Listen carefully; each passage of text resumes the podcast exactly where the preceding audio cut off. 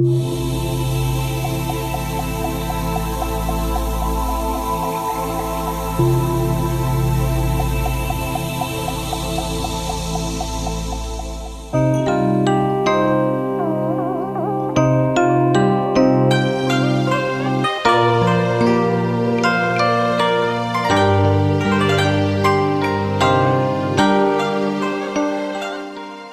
con đường Bắc Ninh Đông Triều, chiếc xe ô tô hàng bon bon chạy.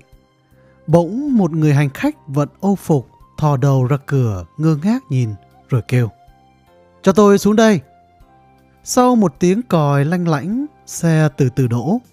Người hành khách xuống xe, đi rẽ sang tay phải theo con đường đất gồ ghề, cong queo. Tuy lúc đó đã vào khoảng 5 giờ chiều, mà lửa tháng năm hãy còn gay gắt.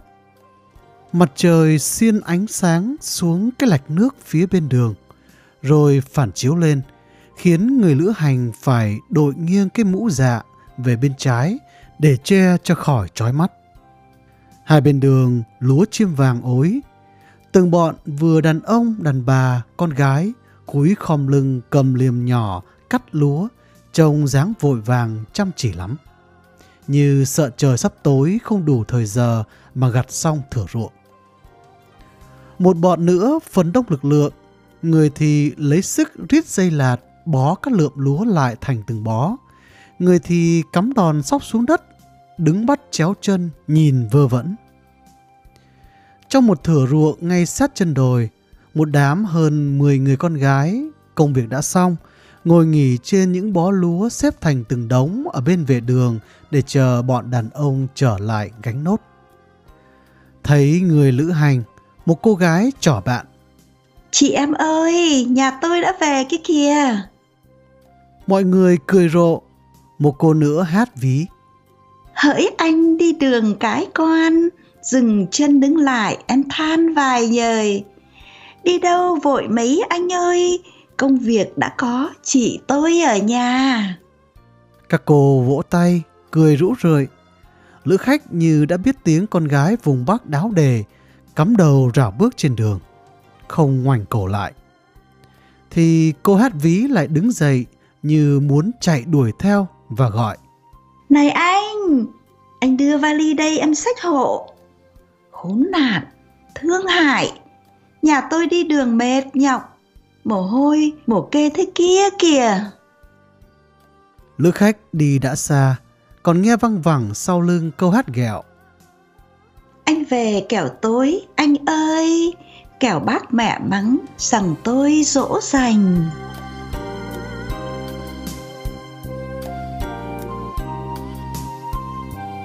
Qua cánh đồng lúa, lữ khách đi vào một con đường tối, giữa hai đồi cây cối um tùm. Đường đã gồ ghề lại phải lên dốc, nên lữ khách mệt nhoài, đặt vali xuống ngồi thở. Lúc bấy giờ, ở vườn sắn bên đồi, một chút tiểu quần nâu áo nâu, chân đi đôi dép quai ngang sơ sài, đầu đội cái thúng đầy sắn, đường lần từng bước leo xuống con đường hẻm. Thốt gặp người lạ, chú bẽn lẽn, hai má đỏ bừng. Có lẽ vì chú tu hành ở vùng quê, không trông thấy người vận Tây mấy khi, nên chú sợ hãi chăng? Người kia thấy chú giật lùi lại một bước, thì mỉm cười, ngả mũ chào, rồi hỏi.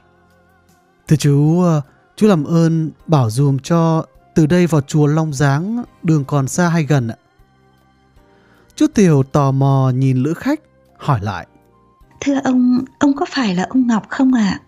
À? vâng, chính phải tôi là Ngọc. Nhưng sao chú biết? Chú Tiểu hai má càng đỏ ửng, cúi đầu trả lời.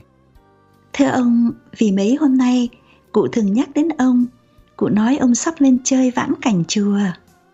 Vậy ra chú cũng ở chùa Long Giáng? Vâng ạ. Thế chú cũng về chùa? Vâng. Gần đến nơi chưa chú? Đi hết con đường đồi này thì trông thấy chùa. Ngọc đứng dậy, xách vali nói. Vậy ta cùng về chùa.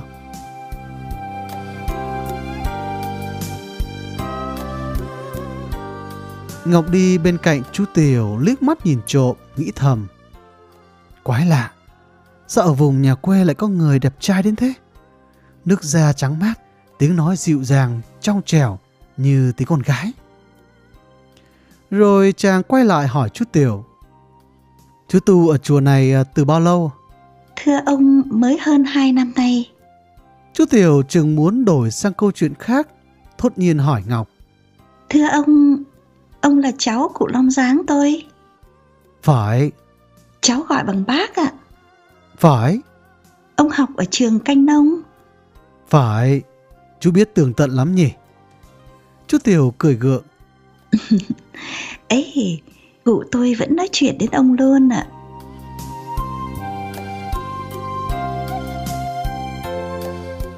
Lúc hai người ở con đường hẻm đi ra thì mặt trời đã khuất sau đồi.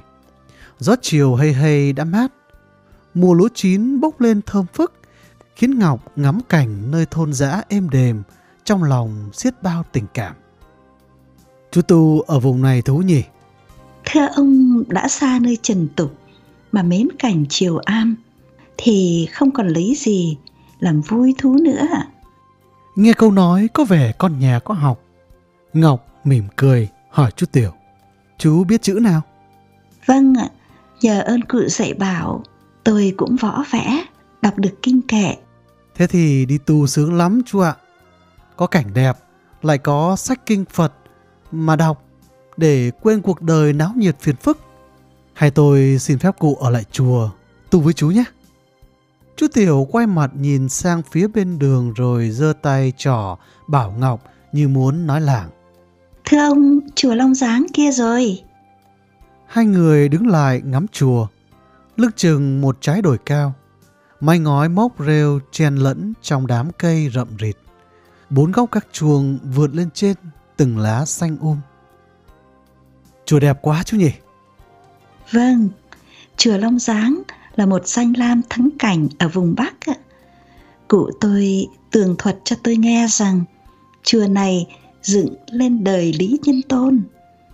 Trước chỉ là một cái am nhỏ lợp xanh, sau vì có một bà công chúa đơn xin đương nhờ cửa Phật, nên nhà vua mới sửa sang nguy nga như thế.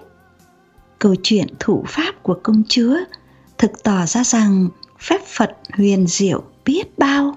Chú làm ơn kể lại cho tôi nghe có được không? Vâng, tôi xin thuật hầu ông nghe những lời cụ tôi đã kể. Chắc ông cũng biết Đức Thái Tổ nhà Lý khi còn Hàn Vi, nhờ đạo Phật rất nhiều, nên lúc Ngài lên ngôi rồi, Ngài dốc lòng chăm chỉ, sửa sang các chùa chiền. Đến Đức Nhân Tôn, vì bận việc chinh phục chiêm thành và chống chọi với nước tàu, nên trễ nãi đạo Phật. Ngọc Hoàng Thượng Đế muốn giúp nhà vua tỉnh ngộ liền cho một nàng tiên Nga dáng thế đầu thai, tức là Văn Khôi công chúa. Công chúa nhan sắc diễm lệ một thời, nhưng khi lớn lên chỉ ngày đêm học đạo tu hành. Sau vì nhà vua cố ý kén phò mã, công chúa liền đương đêm lẻn bước trốn đi. Nhờ có các thần tiên đưa đường tới nơi này, xin thụ pháp đức cao huyền hòa thượng. Về sau có thám tử báo tin, đức vua mấy phen cho quan quân đến chùa đón công chúa về chiều công chúa nhất định không nghe. Nhà vua nổi giận, truyền quan quân phóng hỏa đốt chùa. Ngọn lửa vừa nhóm, bỗng một con rồng vàng hiện lên phun nước tắt ngay. Vì thế, chùa này mới lấy tên Long sáng từ thuở ấy. Nhà vua nghe tin cả sợ, từ đó ngài dốc lòng tin theo phép mầu nhiệm của Đức Thích Ca Mâu Ni và lập tức cho sửa sang chùa để công chúa ở lại tu hành. Chùa này vì thế bắt đầu trùng tu từ thời ấy. Đã bao phen tu bổ lại, nhưng kiểu chùa vẫn y nguyên như cũ ạ. Ngọc mỉm cười. Chú biết rộng lắm nhỉ? Chú Tiểu cúi mặt nhìn xuống đất, xe sẽ đáp. Thưa ông, đấy là cụ tôi kể cho nghe. Tôi chỉ thuật lại mà thôi. Nhưng chú thuật khéo lắm. Lại thêm chú có cái giọng dịu dàng êm ái quá. Lần này là lần thứ ba chú Tiểu nói làng. Chết chửa, đi mãi. Này đến phiên tôi thỉnh chuông. Ta đi thôi, không về trễ cụ quở. Ở chùa không còn ai? Có chú Mộc, nhưng nay đến phiên tôi. Cụ chưa thấy chú về chắc cũng bảo chú Mộc đánh chuông thay chứ gì. Nói dứt thời thì ngẫu nhiên chuông đâu như đáp lại. Khoan thai dõng dạc buông tiếng. Ngọc mỉm cười. Đấy chú coi, tôi nói có sai đâu.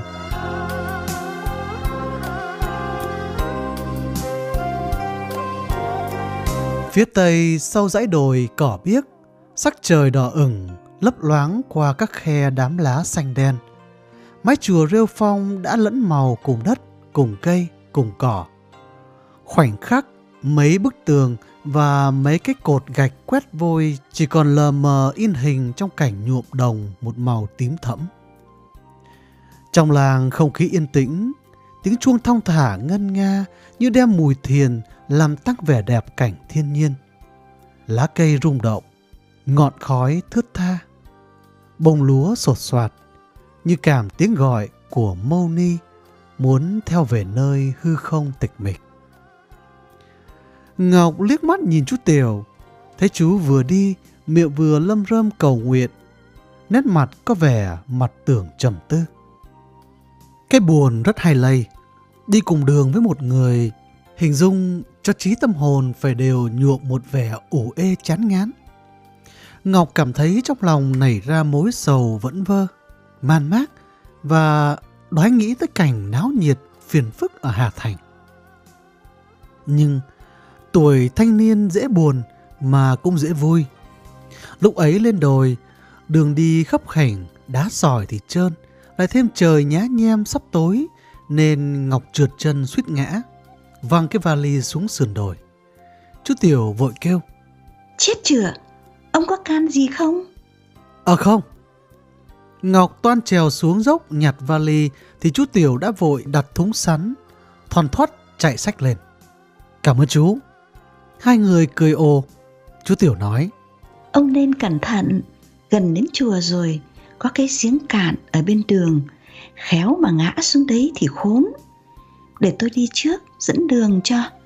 Cảm ơn chú. À quên, ờ, tôi chưa hỏi tên chú gì. Tôi là Lan. Rồi chú trỏ tay bảo Ngọc. Tam quan đây rồi.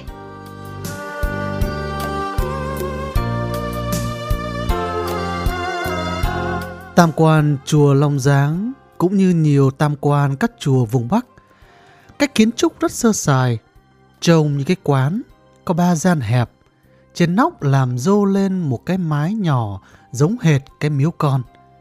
Và tam quan không có cánh cửa mà hình như chỉ một cánh để bài trí cho đẹp mắt chứ không dùng để ra vào.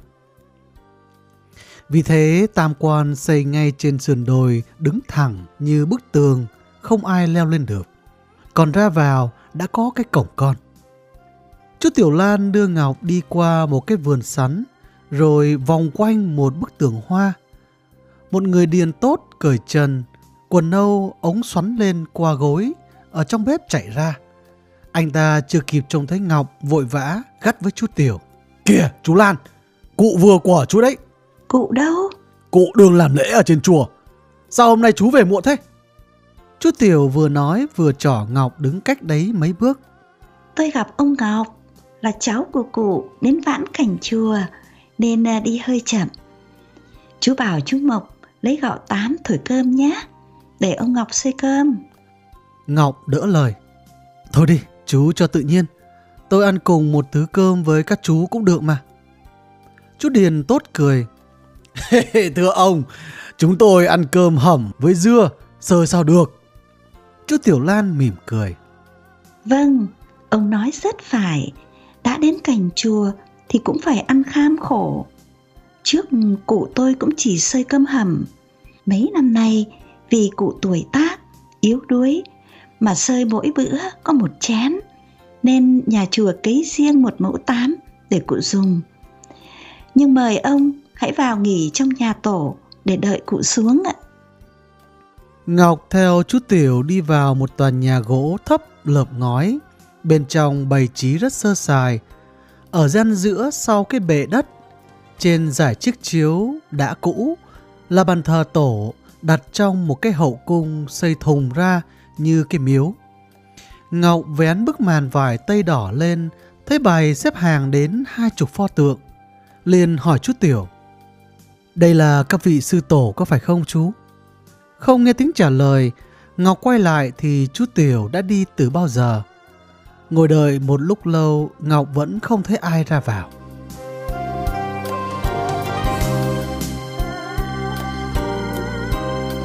Trời dần dần tối, một lát sau, trông không rõ các thứ bày trong nữa. Lại thêm ngoài sân lờ mờ có bóng trăng, nên ở chỗ tối nhìn ra thấy như mình ngồi trong một cái hang sâu vậy. Ngọc vừa mệt, vừa khát, đương mong có người nào để xin chén nước, thì qua cái dại tre hiên thấp thoáng có ánh đèn từ dưới bếp đi lên, rồi tiếng người nói. Này chú Mộc, tôi đã bạch cụ rồi, cụ sắp xuống đấy.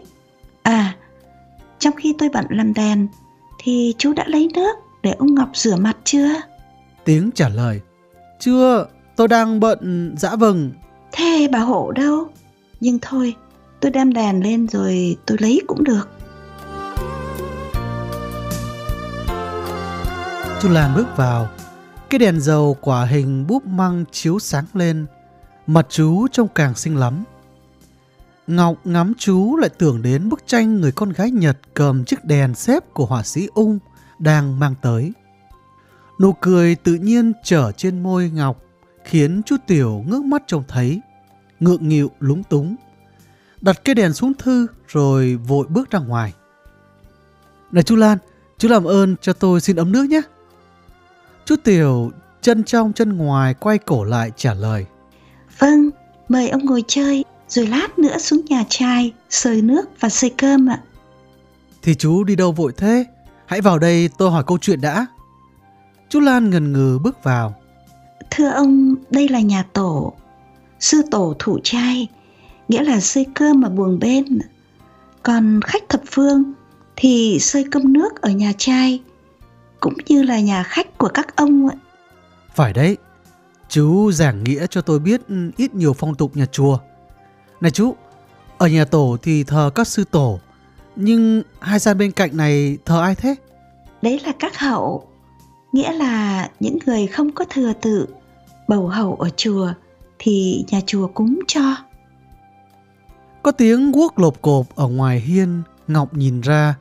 Một vị hòa thượng mình mặc áo vải nâu rộng, chân đi đôi guốc gốc che già, tay chống cây gậy trúc, ung dung bước vào. Ngọc đứng dậy chấp tay vái. Lại bác ạ. Cháu đây à? Cháu đã được nghỉ hè rồi. Vâng. Mẹ cháu được mạnh chứ? Cảm ơn bác, mẹ cháu nhờ rời vẫn mạnh ạ. Chú Lan nghe Ngọc nói tủm tỉm cười đi ra. Mấy phút sau chú bưng lên thau nước. Ngọc trông thấy vội vàng đứng ra hiên. Cảm ơn chú, chú để đấy cho tôi. Sư cụ nói tiếp. Sao không lấy ghế đầu? Chú không thấy thầy ấy vận quần áo Tây à? Ngọc đỡ lời. Được ạ, bác để mặc cháu ạ. Rồi trỏ vào cái khăn mặt vải ta nhuộm màu nâu còn mới, hỏi chú Tiểu. Khăn của chú đấy chứ, chú Lan? Thưa ông, khăn mới lấy ở hòm ra đấy ạ. Sư cụ mắng. Sao lại không lấy khăn mặc bông để thầy ấy dùng? Rồi quay lại hỏi Ngọc. Cháu mới đến nhà chùa mà đã biết tên chú ấy là Lan. À? Thưa bác, à, cháu gặp chú Lan hỏi chuyện nên biết ạ. Lúc đó Ngọc lại thấy chú Tiểu cười, liền hỏi thầm. Sao chú cười tôi? Lan khẽ đáp. Vì thấy ông xưng cụ là bác. Ông nên bạch cụ, đã xuất gia tu hành, thì người nhà dẫu thân đến đâu cũng không nhận được họ. Ngọc mỉm cười. À, thế à? Cảm ơn chú nhé. Xưa nay tôi không hỏi tường tận nên không biết.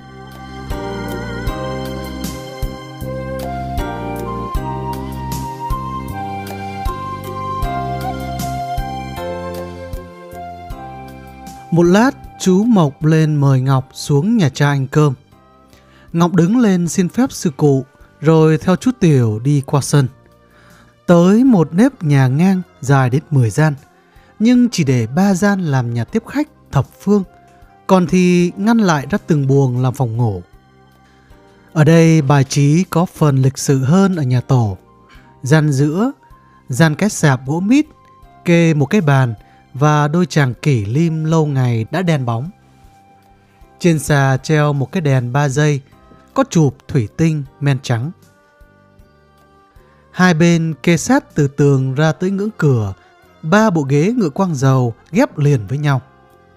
Ngọc nhắc nhìn mâm cơm đặt trên bàn mồm mỉm cười. Buổi tối thích nhà chùa có vẻ náo nhiệt, nhộn nhịp, kẻ lên người xuống, lách cách bát đĩa, nồi mâm. Chàng vẫn tưởng các chú tiểu sửa soạn một bữa tiệc sang để thết khách quý. Ai ngờ trên chiếc mâm gỗ vuông chỉ lỏng trọng có đĩa dưa, đĩa cà và đĩa muối vừng. Lúc đó chú Lan bưng lên một bát đậu phụng kho tương. Khói bay nghi ngút. Chú hơi cau mặt, hỏi chú Mộc. Sao chú không bảo bảo hộ rắn đậu? Dầu lạc hết rồi, mai mới mua được ạ. Ngọc tươi cười đáp. Cảm ơn chú, nhưng tôi thích ăn cơm chay. Ông quen ăn mặn nên dùng vài bữa cho biết mùi. Chứ ông ăn mãi cơm chay thế nào được? Được chứ, bên Tây cũng có người chỉ ăn rau cùng hoa quả quanh năm mà lại khỏe mạnh hơn là ăn thịt đấy. Thế à? Thưa ông, nếu vậy càng hay. Không những tôi thích ăn chay, tôi lại muốn xin phép cụ được cùng ăn với hai chú cho vui. Chú Lan cười. Thế thì không được ạ. Sao vậy? Tôi chỉ muốn nếm mọi sự tham khổ của đạo Phật. Vì tôi thấy tôi yêu đạo Phật lắm. Nhất là từ ngày tôi bị... Nói đến đấy, Ngọc ngừng ngay lại. Suýt nữa chàng đem chuyện riêng của mình ra thổ lộ với chú Tiểu. Ngọc không hiểu vì đâu lúc mới gặp chú Lan chàng đã có lòng quyến luyến và như người gặp bạn thân muốn đem hết những sự đau đớn phiền muộn của mình cùng chú chia sẻ. Ngọc ngồi âm thầm nghĩ ngợi hình như đương ôn lại một quãng đời dĩ vãng thì chú Lan đã sới bát cơm đặt lên mâm nói Mời ông xơi cơm ạ. Cảm ơn chú. Sao chú bảo tôi không thể ngồi ăn với các chú được? Thưa ông có hai cớ. Một là như thế người ta cười. Hai là chúng ta đã tu hành thì không phải ăn kham khổ mà lại không được ngồi cùng mâm với Với người trần tục phải không? nghĩa là người không tu hành như đến mai có dọn cơm ông ngồi sơi hầu cụ cũng phải bưng hai mâm chứ không được ngồi cùng mâm với cụ Lạ nhỉ, nhưng nếu như tôi cũng đi tu thì được chứ? Chú Lan mỉm cười. vâng nếu ông thụ giới nhưng khi nào ông lên chức sư cụ thì mới được nghĩa là ít ra cũng 30 năm nữa Lúc đó nghe có tiếng mõ, chú Lan vội vàng chạy lên nhà tổ. Ngọc cũng bắt đầu ăn cơm. Quay ra phía bên thấy chú Mộc đứng khoanh tay. Ngọc liền hỏi. Sao chú Lan nghe tiếng mõ lại chạy hấp tấp đi đâu thế? Bẩm mà sư tổ gọi ạ. Cụ có mõ gọi à? Vâng, nếu có hiệu lệnh mà không thưa khiến cụ đánh đến tiếng thứ tư thì chúng tôi phải ra ngay sân quỳ để chịu tội. Luật nhà chùa uy nghiêm nhỉ? Chả chứ chúng tôi, đến sư bác sư ông cũng vậy. Năm ngoái sư ông đến đây cũng quỳ đến nửa ngày ấy. Thế à? Vậy bây giờ sư ông đâu? Bẩm uh, cụ cho đi trụ trì ở chùa gần đây ạ. Vậy ở đây uh, chỉ có chú với chú Lan. Vâng. Chắc rồi hai chú cũng lên sư bác chứ gì. Thưa ông, tôi thì còn lâu lắm. Nhưng chú Lan rất sáng dạ. Mới thụ giới hai năm nay kinh kệ đã thông lắm. Có lẽ ít nữa thế nào cũng được lên sư bác ạ. Bẩm nghe đâu chú ấy ở Ninh Bình, cha mẹ mất cả. Nhưng kìa, sao chú không ăn cơm đi? Thưa ông, ở chùa chỉ ăn có hai bữa, một bữa sáng sớm, một bữa đúng ngọ. Thế không đói à? Khổ hạnh lâu ngày quen đi chứ. Chính phép nhà chùa thì chỉ dùng được một bữa cơm trưa mà thôi ạ. Nhưng tôi nghĩ chắc đó chỉ là luật pháp nhà chùa. Đã ai dễ tuân theo. Ấy, những người không tu hành vẫn đều tưởng thế. Có người lại ngờ chúng tôi ăn thịt, ăn cá nữa. Nhưng chẳng bao giờ có thế ạ. Nhất là ở đây sư tổ tôi lại nghiêm giới lắm. Sai một tí là cụ phạt ngay ạ. Ngọc phần thì đói, phần thì cơm chay lạ miệng nên ăn ngon lắm. Chàng nghĩ bụng, cứ bảo ở chùa kham khổ. Nhưng đậu, vừng, cùng dưa, cà chẳng kém gì thịt cá. Tự nhiên trong trí Ngọc nảy sinh ra cái ý tưởng muốn xa lánh trốn phồn hoa. Ngoài sân ánh trăng chiếu lờ mờ, rạng tường hoa lồng bóng xuống lối đi lát gạch.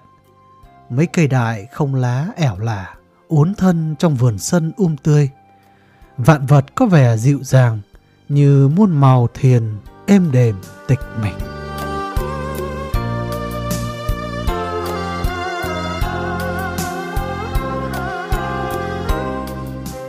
Sáng hôm sau, Ngọc đứng ngủ say. Bỗng tiếng chuông chùa inh ỏi đánh thức. Ngọc giật mình mở choàng mắt ngơ ngác, không nhớ mình nằm ở đâu. Thấy chú Tiểu Mộc bưng đặt thau nước trên chiếc ghế đầu, Ngọc chợt nhớ ra và hỏi, mấy giờ rồi chú? Thưa ông, vào khoảng cuối giờ dần, sang đầu giờ mão ạ. Ngọc nghe nói mỉm cười, súng xính bộ quần áo pyjama ra hiên rửa mặt.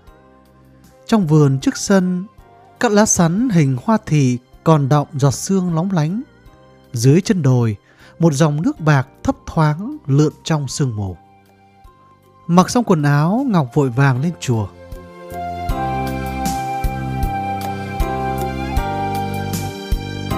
Trên chiếc bục gỗ trải chiếu đậu, sư cụ ngồi tụng kinh, mắt đâm đâm nhìn thẳng vào quyển sách, có chữ to đặt trên cái kỷ nhỏ gỗ mộc. Tay phải sư cụ gõ mõ như để chấm câu. Cứ đọc bốn chữ lại đánh một tiếng. Tay trái sư cụ đặt trên quyển kinh. Thỉnh thoảng lại rời trang giấy, nhắc chiếc rùi, gõ vào thành cái chuông con, hình dáng như cái lon sành. Sư cụ có vẻ tôn nghiêm lắm, bao nhiêu tâm trí thu cả vào quyển kinh. Không hề thấy cụ liếc mắt ra chỗ khác. Các pho tượng ngồi trên bệ gạch như đường lắng tai nghe, có vẻ trầm tư mặc tưởng. Tiếng kinh du dương, mùi trầm ngào ngạt, Ngọc tưởng tượng sống trong một thế giới khác, thế giới mộng ảo thần tiên. Bỗng một tiếng chuông, Ngọc giật mình ngoảnh lại. Theo tiếng ngân, chàng lần tới một cái bậc gạch bên tà, rón rén lần từng bước leo lên cái gác chuông con. Tới bậc thượng cùng, vừa nhô đầu lên, chàng nghe có tiếng đà Phật, rồi kế tiếp một tiếng chuông. Ngước mắt nhìn chàng gặp chú Lan tay cầm chiếc vỗ gỗ. Thấy Ngọc, Lan hơi đỏ má, mỉm cười, ngả đầu chào. Đôi bạn mới gặp nhau hôm qua nay đã như có chiều thân mật. Xong chú Tiểu vẫn chăm chú vào phận sự. Đọc dứt một câu lại đánh chuông. Những câu niệm Phật ấy dần dần ngắn bớt và những tiếng chuông kế tiếp một lúc một thêm gần nhau cho tới khi đổ hồi. Ngọc đứng chờ đến 15 phút cho chú Tiểu đánh xong hồi chuông cuối cùng, đặt vô xuống gác. Sao chú phải cầu kinh thế mới đánh được chuông? Lan cười. Đánh chuông phải đọc thần chú chứ. Thần chú? Hay nhỉ? Nghĩa là 10 câu niệm Phật, 3 hồi, 123 tiếng. Vậy nhớ được cũng khó lắm nhỉ? Phải học thuộc lòng chứ. Những ba hồi, 123 tiếng Thảo nào mãi bây giờ mới dứt hồi. Tiếng chuông thứ nhất của chú làm tôi thức giấc. Tôi tiếc quá, vì đương dở cái chiêm bao. Lan dịu dàng hỏi. Thưa ông, chiêm bao lành hay dữ? Chiêm bao thú lắm. Tôi thấy tôi đi với một người sư trẻ tuổi, chỉ vào chạc tuổi chú mày mà thôi. Chúng tôi đi trên con đường quanh co, ngoắt ngoéo, ở giữa hai trái đồi. Cây cối um tùm, Ánh trăng chiếu sáng qua những khe lá. Bóng in xuống đất như gấm như hoa. Một lát sau chúng tôi đến một cảnh bồng lai. Dưới chân một ngọn núi, dòng nước chảy róc rách như tiếng gõ mõ. Trên cành chim hót véo von. Bên mình ai cười khanh khách. Tôi quay đầu lại thì lạ quá. Bạn tôi đã biến thành một trang tuyệt thế giai nhân. Ấy, chính lúc đó tiếng chuông của chú làm tôi thức giấc. Chú Lan bẽn lẽn. Mộng bị của ông đầu ngô mình sở đến buồn cười. Lạ nhất là người con gái ấy lại là chú. Chú Tiểu hai má ửng đỏ, chú cười sằng sặc như muốn giấu hổ thẹn rồi đáp lại. Nam mô A Di Đà Phật. Kẻ đã quyết xuất gia tu hành thì trai cũng thế, mà gái cũng thế. Có khác chi? Vậy bây giờ giá Đức Thích Già có dùng phép mầu nhiệm mà bắt tiểu này hóa ra làm gái cũng không có gì thay đổi cả kia mà. Tôi còn nhớ một hôm sư tổ giảng sự tích Phật có dạy rằng Phật bình sinh đối với đàn bà, con gái vẫn có bụng nghi ngờ cho rằng bọn họ không những không đủ tư cách để tu hành được trọn vẹn mà lại thường làm ngăn trở sự tu hành của những kẻ thành tâm mộ đạo. Cho nên ngài thường dạy các môn đồ đối đãi với đàn bà con gái rất nên cẩn thận phải xa lánh họ và gia công ngăn ngừa cho khỏi mắc vào lưới dục tình. Sư tổ lại theo gương phật mà dạy chúng tôi rằng đối với đàn bà con gái, phải coi họ như mẹ mình, khi họ hơn tuổi hay bằng tuổi mình. Và nếu họ kém tuổi mình thì nên coi như em ruột mình, lúc nào cũng phải yên tâm, yên trí như thế mới mong tránh được sự cám dỗ. Tôi đã hết sức luyện tâm trí tôi, được như lời sư tổ dạy, nên tôi coi đàn ông hay đàn bà không khác nhau chút nào. Và ví phỏng bây giờ tôi hóa ra làm con gái. Tôi cũng không biết là trai hay gái, chỉ nhớ rằng mình là người xuất gia tu hành mà thôi ngọc ngờ lan là gái nên bị đặt ra câu chuyện chiêm bao để dò ý tứ khi nghe lan cố lấy giọng tự nhiên, diễn lời phật dạy, ngọc lại càng ngờ lắm chàng vừa cười vừa bảo chú tiểu, chú cứ dốc lòng cầu nguyện được cải nam vi nữ đi Đức Thức Già sẽ chuẩn y cho sự ước vọng của chú được thành sự thật đấy. Lan có vẻ ngẫm nghĩ rồi đột nhiên hỏi Ngọc. Thế đời này có thể có bậc quan âm thị kính không nhỉ? Ngọc ngơ ngác hỏi lại. Thị kính là ai thế chú? Lan mỉm cười. Vậy ra về đạo Phật, ông kéo còi lắm nhỉ? Thế mà muốn đi tu sao được? Bà thị kính, tức quan âm, là một người Triều Tiên cải dạng nam trang để xuất gia đầu Phật. Chắc đây trong đám phụ nữ chả ai có gan dám cải dạng như thế. Ngọc ngẩn người ra, nghĩ vơ nghĩ vẩn, có ý buồn rầu. Quay lại thì Lan đã bước xuống thang. Chú xuống đấy à? Vâng, tôi đi thắp hương.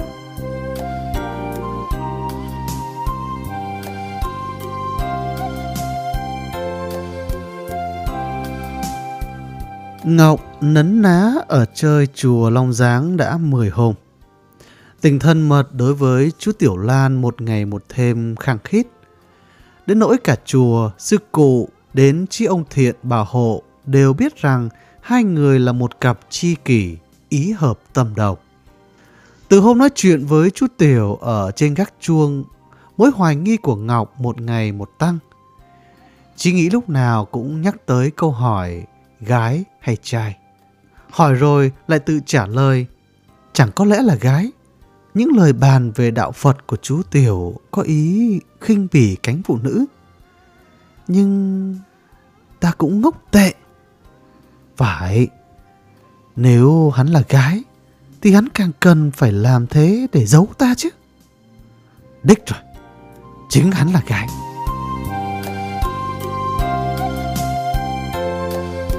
Hôm ấy Ngọc hai tay chắp sau lưng, thung thăng đi bách bộ dưới rặng thông già. Ta hẹn cho ta 10 hôm nữa là cùng phải tìm ra sự bí mật này. Lúc ấy có tiếng ai gọi.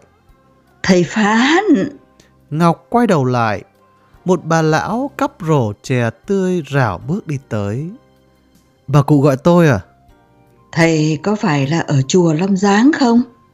À phải ạ, à, cụ hỏi điều gì ạ? Hay à, cụ muốn bán chè? Tôi nhờ thầy bảo dùm chú Lan cho rằng đừng có trờn vờn đến nhà tôi nữa mà có ngày què cẳng đấy. Ờ, sao vậy cụ? Bà lão mặt hầm hầm tức giận. Ai lại đã tu hành còn gạo gái? Hay cụ lầm đấy, chẳng khi nào chú Lan lại bậy thế. Chả khi nào. Con cháu nhà tôi từ ngày nó gặp chú ấy, nó sinh ra ốm, sinh đau, mất ăn mất ngủ. Thế thì lỗi ở cháu cụ, chứ ở đâu chú Lan? Đừng ngờ cho người ta tội nghiệp cụ ạ. Nếu nhìn nó, chú ấy không cười cợt, nhí nhảnh, thì đâu đến nỗi. À, được, à, cụ để tôi về bảo chú ấy cho. Bà lão vui vẻ. Vâng, thầy giúp cho. Tôi chào thầy ạ. Không dám ạ, chào cụ. Ngọc trao mày, lo lắng tự hỏi. Lạ nhỉ? Có lẽ à, hắn là trai thật sự Mà sao hắn lại không phải là trai? Chí ta tiêm nhiễm tiểu thuyết quá, hóa quẩn mất rồi. Ngọc loay hoay suy nghĩ vừa đi vừa nhìn xuống đất. Bỗng nghe tiếng sột soạt trong vườn chè bên con đường hẻm. Kiễng chân nhìn qua hàng rào, thấy chú Mộc đường buộc bó cành khô. Ngọc chào. À, kìa chú Tiểu. Chú Mộc chưa kịp đáp lại, chàng đã lấy tay rẽ một lối bước vào vườn. Chú ờ, đã nhặt đủ hai ôm rồi à? Đưa lạt tôi bó giúp cho một bó. À, thôi, à, ông để mặc tôi, không bẩn áo ạ. Ngọc ngắm chú Mộc từ chân đến đầu mù mỉm cười. Chú Mộc ngước mắt, thấy chàng cười, chẳng hiểu chi cũng cười. Có biết đâu rằng Ngọc đang so sánh chú với chú Lan. Một người quê mùa cục mịch, một người trắng trẻo, xinh xắn. Ngọc thốt nhiên hỏi. Sao tên chú ấy lại là Lan nhỉ? Như tên con gái ấy. Mộc giảng nghĩa. Lan, Lan là tên cụ đặt cho ạ. Tên chú ấy chính là Thận kia. Sao cụ lại đổi tên chú ấy thế nhỉ? Tên Thận cũng hay đấy chứ. Vì ai mới tu hành cũng phải bỏ tên cũ. Rồi sư tổ đặt cho một tên mới. Chọn trong các giống Huê. Chẳng hạn Huê Lan, Huê Quỳ, Huê Hồng. Ngọc nghĩ thầm. Ra ta lầm to. Cứ tưởng Lan là tên con gái. Té ra chỉ là một tên sư cụ đặt cho. Khen thầy sư cụ cũng khéo tìm được cái tên xứng đáng. Chú Tiểu lại nói, cụ đặt cho chú ấy cái tên Lan là vì chú ấy tới chùa vào đầu mùa xuân ạ. Ngọc muốn gợi chuyện. Nghe đầu chú ấy không được đứng đắn thì phải. Không, chú ấy đứng đắn lắm, mộ đạo lắm. Ngọc lần thần hỏi. Chú ngủ cùng buồng với chú Lan chứ? À không, tôi vẫn ngủ ở nhà trai. Còn chú Lan, cụ tin yêu, giao cho giữ buồng kho. Nên hôm nào cũng ngủ trong buồng kho, cài then kỹ lưỡng lắm. Nhiều hôm đêm khuya gọi, lay thức gì rất khó khăn. Một tia ngờ nảy trong trí Ngọc. Làm gì mà cẩn thận quá thế? Thôi, chắc hẳn là con gái rồi.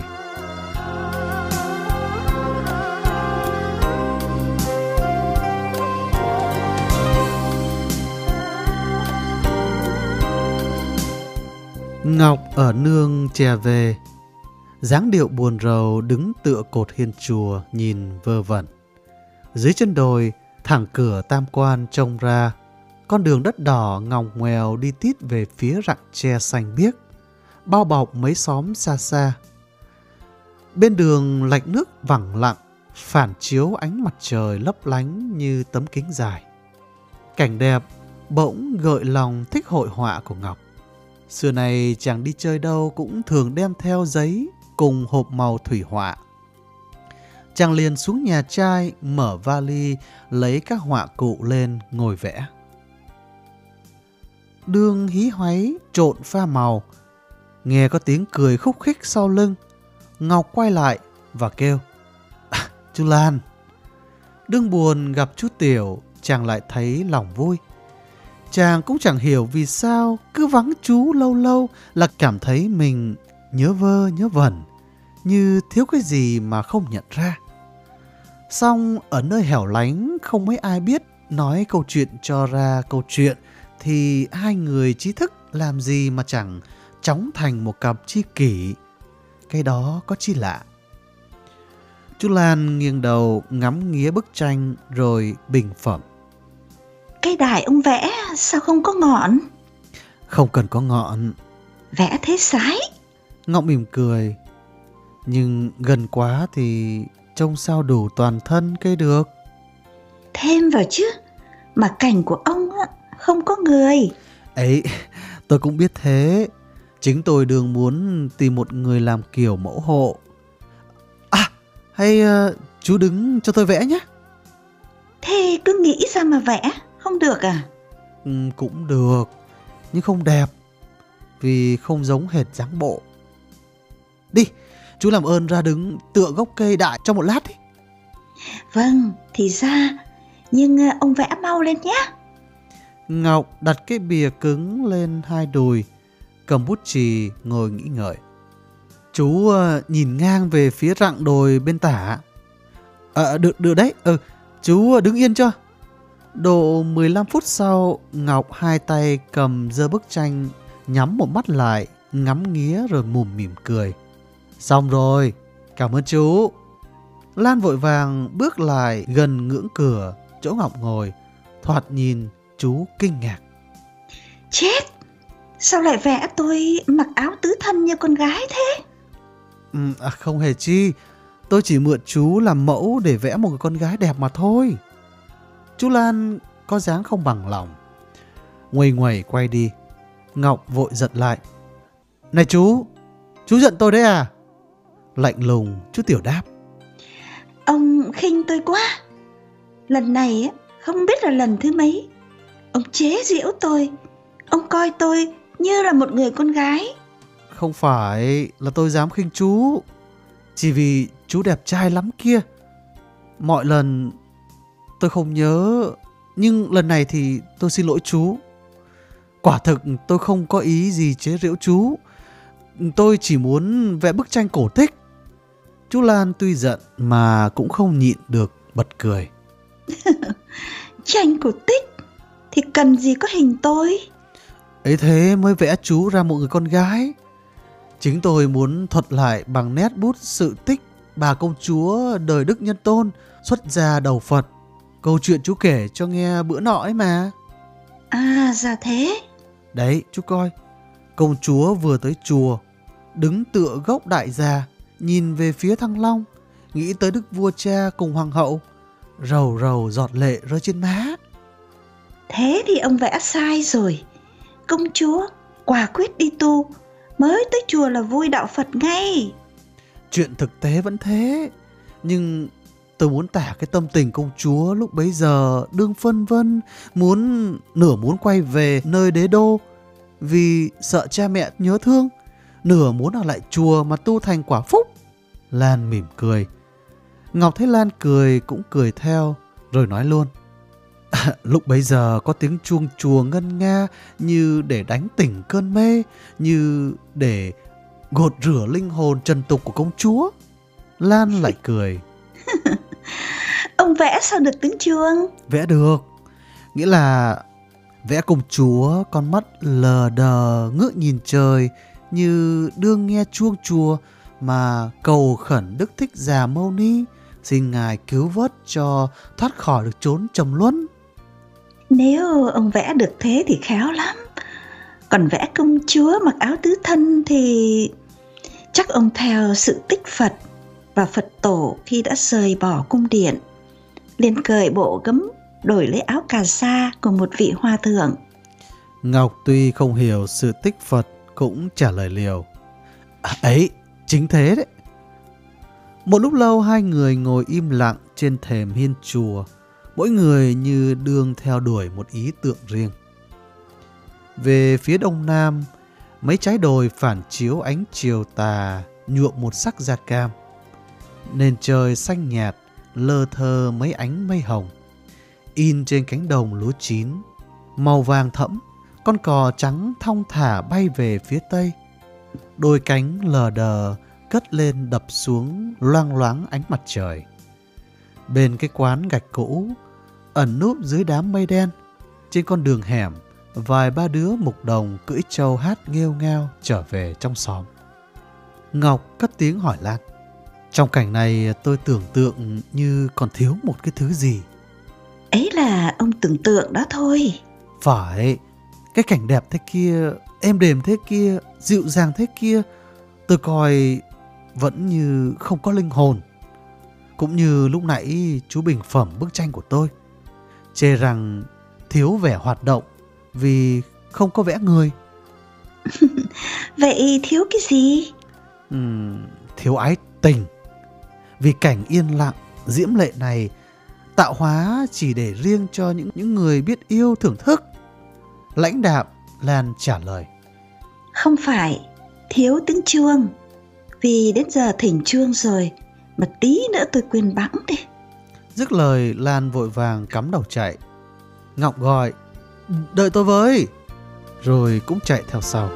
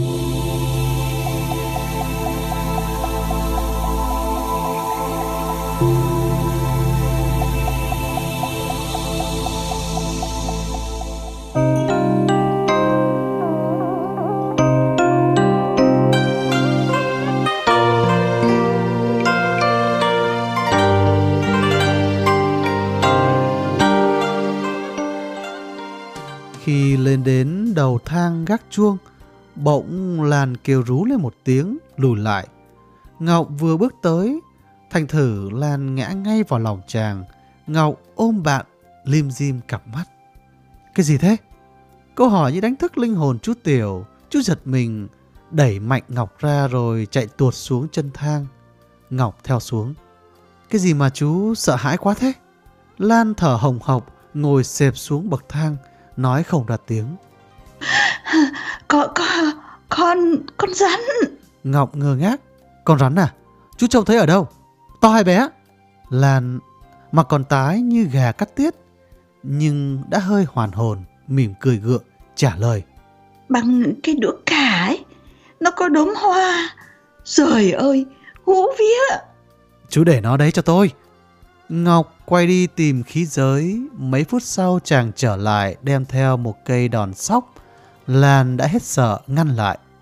Thôi, ông đừng đánh người, phải tội.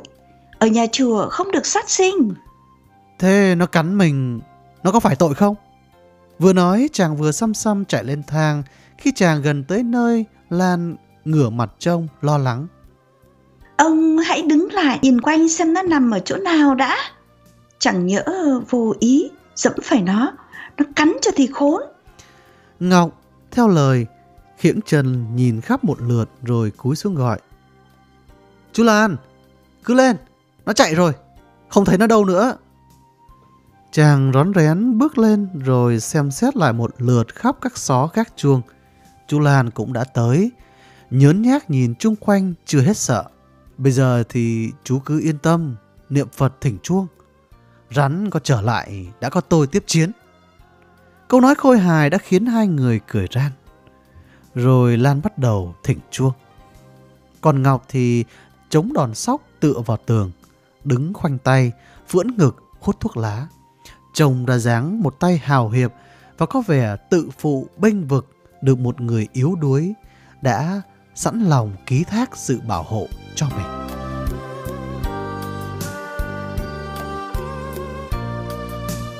Đêm hôm ấy, Ngọc trằn trọc loay hoay trên chiếc giường tre, không sao ngủ được.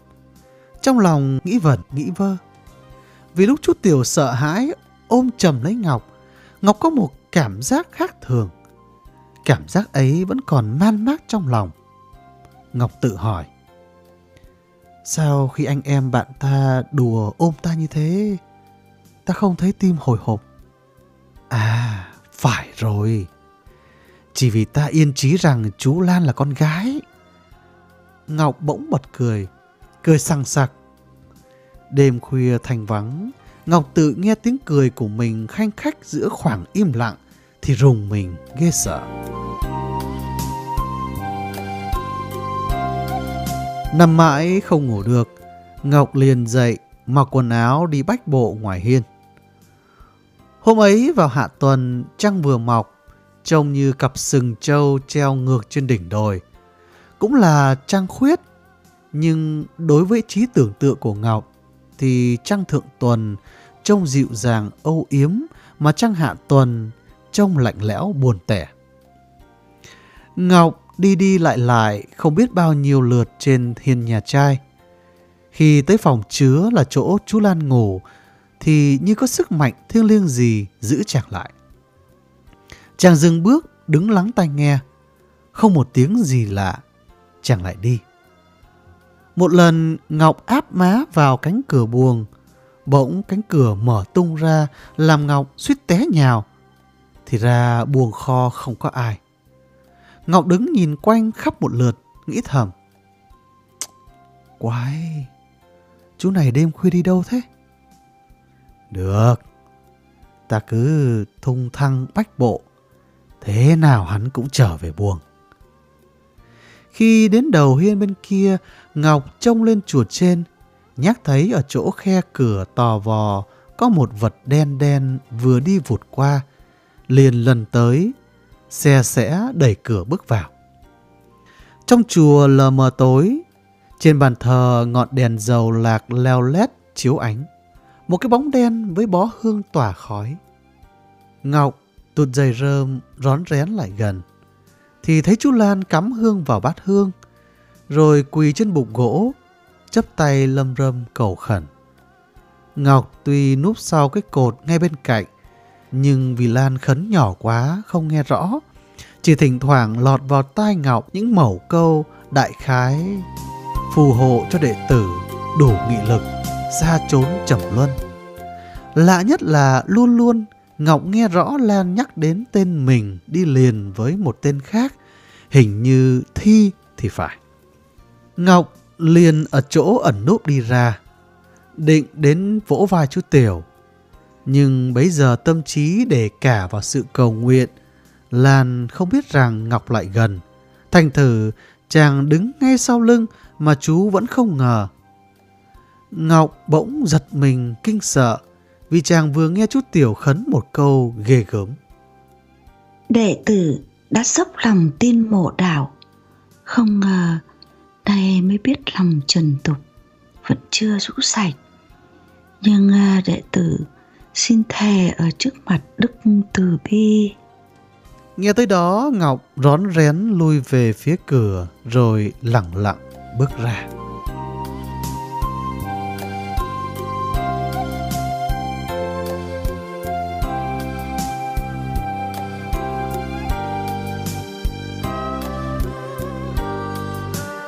Trong chùa Long Giáng, kẻ tới người lui có vẻ tấp nập nhộn nhịp.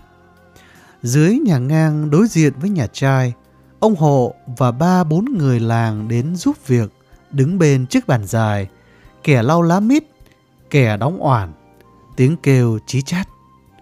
Chốc chốc lại thấy có người đội voi giấy, ngựa giấy và những hình nhân đến. Ngọc tuy lần đầu được mục kích quang cảnh ấy ở chùa, nhưng cũng chẳng lưu ý tới. Lòng chàng đương băn khoăn về câu chuyện tối hôm qua, nên nhớt nhát chàng đi tìm Lan để dò cho ra bí mật.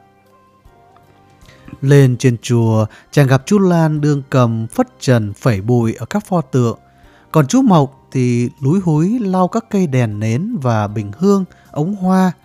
Ngọc lại gần hỏi, Chùa ta sắp có việc gì mà có vẻ náo nhiệt thế? Chú Mộc quay lại trả lời, À, hôm nay bắt đầu làm chay cho vong linh ông Hàn ạ. Thảo nào ở nhà tổ thấy nhiều đồ mã thế? Ngọc chỉ hỏi, chỉ nói cho qua quyết, nhưng bao tinh thần đều chăm chú cả vào Lan. Mong chú Mộc bỏ đi để được ở lại một mình với Lan. Y một lúc lâu, chàng lại vơ vẩn hỏi Mộc. Chú ờ, không xuống nhà giúp việc đóng oản à? À, không phải việc của tôi. Câu trả lời cộc lốc khiến Ngọc khó chịu. May sao chú Lan như giúp nguyện vọng của chàng, bỗng bảo chú Mộc chạy qua xuống nhà tổ xem sư cụ có truyền điều gì không. Vì hai người cắm cúi suốt từ sáng sớm đến giờ ở trên chùa. Ngọc nghĩ thầm, hắn vô tình hay là hắn muốn ở lại một mình với ta? Xong tuy được như lòng ước mong mà chàng cũng chẳng biết hỏi câu gì. Quái lạ, trước chàng mới ngờ bạn là gái thì đứng trước mặt bạn cử chỉ ngôn ngữ còn được tự nhiên. Nay đoán chắc bạn là gái rồi thì lại thấy mình bẽn lẽn ngượng nghịu. Có lẽ đó là tính nhút nhát của con người có giáo dục, có lương tâm hay đó chính là ái tình. Ngọc mù mỉm cười, trong lòng sung sướng, chàng đương tìm cách khai mào câu chuyện, bỗng có tiếng guốc lộp cộp. Ngoảnh lại thì sư cụ đã đến gần, cười bảo Ngọc. Cháu lên đây để nghỉ ngơi, cần được yên tĩnh, mà gặp tuần chay thế này chắc phiền cho cháu lắm nhỉ. À, bạch cụ không sao ạ, nhưng cháu ở chùa làm phiền cụ và làm khó nhọc cho các chú tiểu. Ừ, tới nay đã hơn nửa tháng nên cháu muốn xin phép cụ mai cháu về Hà Nội ạ. Ngọc vừa nói vừa nhìn Lan xem Lan có tỏ ra vẻ mặt vui buồn chăng, nhưng vẫn thấy Lan điềm nhiên đứng cầm, phất trần, phẩy bụi, không hề lưu ý đến mình. Sư cụ ngẫm nghĩ một lát rồi trả lời. Nếu uh, cháu sợ chuông trống làm ầm ĩ thì bác chả dám giữ. Bạch cụ ờ, không phải thế ạ. Hay ờ, cháu sợ ngăn trở việc học của cháu? Nếu ờ, chỉ có thế thì cháu cứ kê các tên sách cháu cần dùng. Vài hôm nữa bác bảo chú Lan về Hà Nội lấy lên cho cháu. Ngọc ngỏ lời xin về là chỉ để dò ý tứ Lan, nên thấy sư cụ giữ thì đứng im. Sư cụ biết Ngọc thuận ở lại, quay ra bảo Lan. Xong việc làm chay, chú về Hà Nội. Ngọc vội đỡ lời. À, bạch cụ, à, cháu đã đem đủ các sách rồi. Thế thì càng hay. À, này cháu, bác nghe nói Tây người ta cũng dịch kinh Phật, có phải không? Bạch cụ vâng ạ. Nhất là quyển của người Đức. Cháu nghe nói có giá trị lắm, nhưng cháu chưa đọc. Cháu biết tiếng Đức à? Ừ, bạch cụ không ạ, nhưng sách ấy có bản dịch chữ Pháp. Vậy thì cháu nên mua mà xem để biết qua đạo Phật. Ngọc nhìn Lan mỉm cười. À, bạch cụ để cháu nhờ chú Lan giảng cho cũng đủ ạ. Chú ấy đã biết gì, nhưng à, cháu còn bận bao nhiêu thứ. Khi nào thì đỗ đã, rồi hãy khảo cứu về đạo Phật cũng được. Cháu chỉ nên biết rằng đạo Phật huyền bí lắm. Chứ những điều trông thấy ở trước mắt không phải là điều cốt yếu của đạo Phật đâu. Cho chí những việc lễ bái, đàn chay cũng là phải có để khuyên đàn bà và những kẻ vô học làm điều thiện đó thôi. Sư cụ đứng nhìn quanh một lượt rồi hỏi chú Lan. Chú Mộc đâu? Bạch cụ, chú Mộc vừa xuống nhà tổ ạ. Chú ấy chưa đi mời các ông sư chùa Long Vân Hàm Long đến dự lễ à? Bạch cụ chưa? Thôi, chú ở lại sửa soạn, quét tước, để ta bảo chú Mộc đi ngay kẻo muộn. Sư cụ vội vàng đi ra.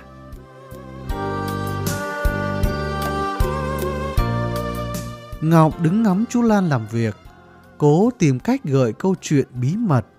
Chàng đến gần nói, tôi xin về, cụ chưa cho về. Chán quá. Lan không quay lại, trả lời. Ông quen ở nơi đô hộ náo nhiệt. Lên đây thấy cảnh chùa triển tịch mịch, chắc buồn lắm. À, không phải thế, tôi chỉ sợ tôi ở đây lâu làm phiền chú mà lại phiền cả cho tôi.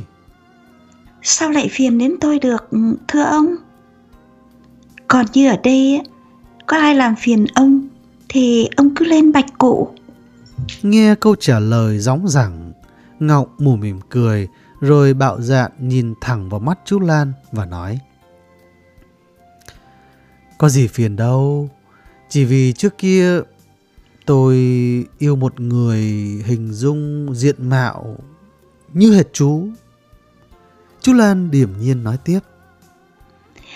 Nên nay ông gặp tôi lại nhớ tới. A-di-đà Phật, người tình nhân của ông phải không? Chính thế, tình nhân của tôi tên là Thi. Lan khẽ hỏi. Tên là Thi? Chú mặt ngẫm nghĩ, rồi ngẩng phát lên, mạnh bạo nhắc lại. Tên là Thi, thưa ông? Phải, tên là Thi. Chú là lạ chăng? Cũng hơi lạ lạ. Lan chỉ mỉm cười không trả lời. Ngọc càng ngờ lắm, giả vờ kể lể chuyện riêng. Tôi yêu cô Thi, sắp sửa hỏi làm vợ, thì bỗng cô ấy đi đâu mất. Giáng chừng chú cũng quen biết cô ta nên cho là một sự lạ chứ gì. Có người bảo tôi rằng cô ấy đi tu, nên tôi cứ lần mò các chùa chiền để đi tìm. Lan nghe tới đó cười khanh khách, nói tiếp theo. Vậy ra ông tới chùa Long Giáng chỉ có một mục đích ấy. Nhưng cô Thi tôi quen biết, chắc không phải là cô Thi của ông đâu. Xin ông đừng vội mừng. Đáng lẽ, ở trước cửa từ bi, chẳng nên nói tới câu chuyện nhăng nhít. Nhưng à, xin Ngài cũng thấu nỗi khổ tâm của kẻ tu hành này mà tha thứ cho họ. Ông à, nghe câu chuyện của tôi sắp kể đây và xin giữ bí mật cho nhé. À, được, tôi xin giữ bí mật. Có gì đâu. Gần đây, một người thiếu nữ có hơi chút nhan sắc. Hễ gặp tôi là thả lời chồng gạo. Tôi van thế nào cũng không được. Tên cô ấy là Thi. Vì thế, thường thường đêm khuya, tôi vẫn lên chùa cầu nguyện Đức Thích Ca, phù hộ và dáng phép mầu nhiệm cho cô ta tỉnh ngộ mà buông tha cho kẻ tu hành này ra. Ngọc nghe câu chuyện ngẫm nghĩ, có lẽ nào lại thế? Hay hắn biết ta đã khám phá được sự bí mật của hắn, nên hắn bịa ra câu chuyện ấy? Đã toan hỏi căn vận, thì bỗng chú Lan nói một mình. Chết chưa, chưa bảo ông hộ đi mượn bàn. Rồi chú hấp tấp chạy xuống nhà.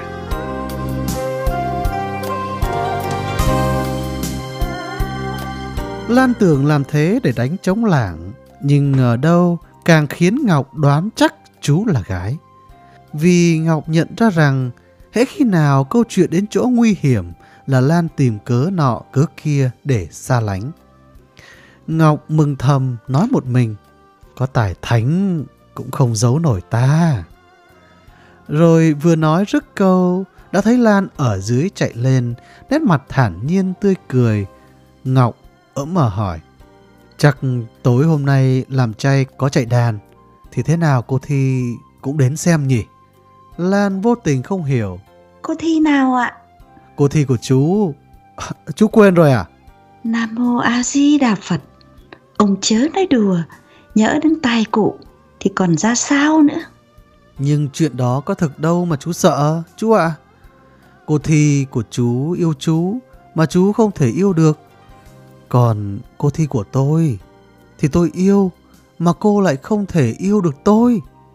Hay cô không muốn yêu tôi? Chú Lan nghiêm sắc mặt trả lời. Nếu ông còn muốn tôi nói chuyện với ông thì xin từ nay ông đừng đem những chuyện bậy bạ kể cho tôi nghe nữa. À, à, xin vâng, chỉ vì tôi coi chú là người bạn thân của tôi nên mới dám ngỏ tâm sự với chú. Nhưng chú không muốn nghe thì thì thôi, can chi mà chú phải giận. Lan mặt đỏ bừng trách Ngọc. Xin ông biết cho rằng vì tôi thấy ông là người có lễ độ, có học vấn nên thỉnh thoảng muốn đem đạo Phật ra bàn cùng ông cho rộng kiến thức. Nhưng nếu chỉ là câu chuyện bất chính phạm tới tám điều răn thì xin từ nay ông tha cho. Ngọc gượng cười. Thôi, xin lỗi chú.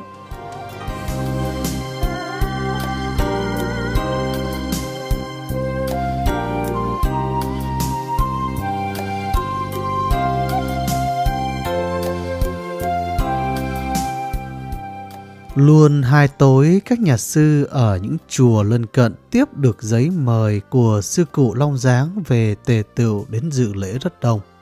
Ngoài sân chùa, ở giữa bày ba tầng án thư chồng lên nhau theo hình bậc thang. Hai bên cũng đều có án thư, nến thắp linh tinh, ánh sáng phản chiếu vào những mặt kính tròn ở các mũ giấy bày la liệt, trông lấp lánh tựa những ngôi sao. Đêm nào các nhà sư cũng cắt lượt nhau tụng kinh đến tận 2-3 giờ sáng, hoặc ngồi ở chiếu giữa, hoặc đứng sát các án thư bên. Cứ sau một lần tụng niệm lại có đánh trống lớn, trống con, thanh la, não bạt, nghe rất là inh ỏi.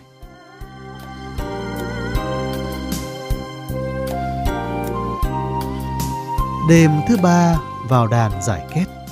Sư cụ chùa Long Giáng vì già yếu mà việc đàn chay lại khó nhọc nên một đồ đệ của cụ là sư ông chùa Long Vân đứng chủ trương.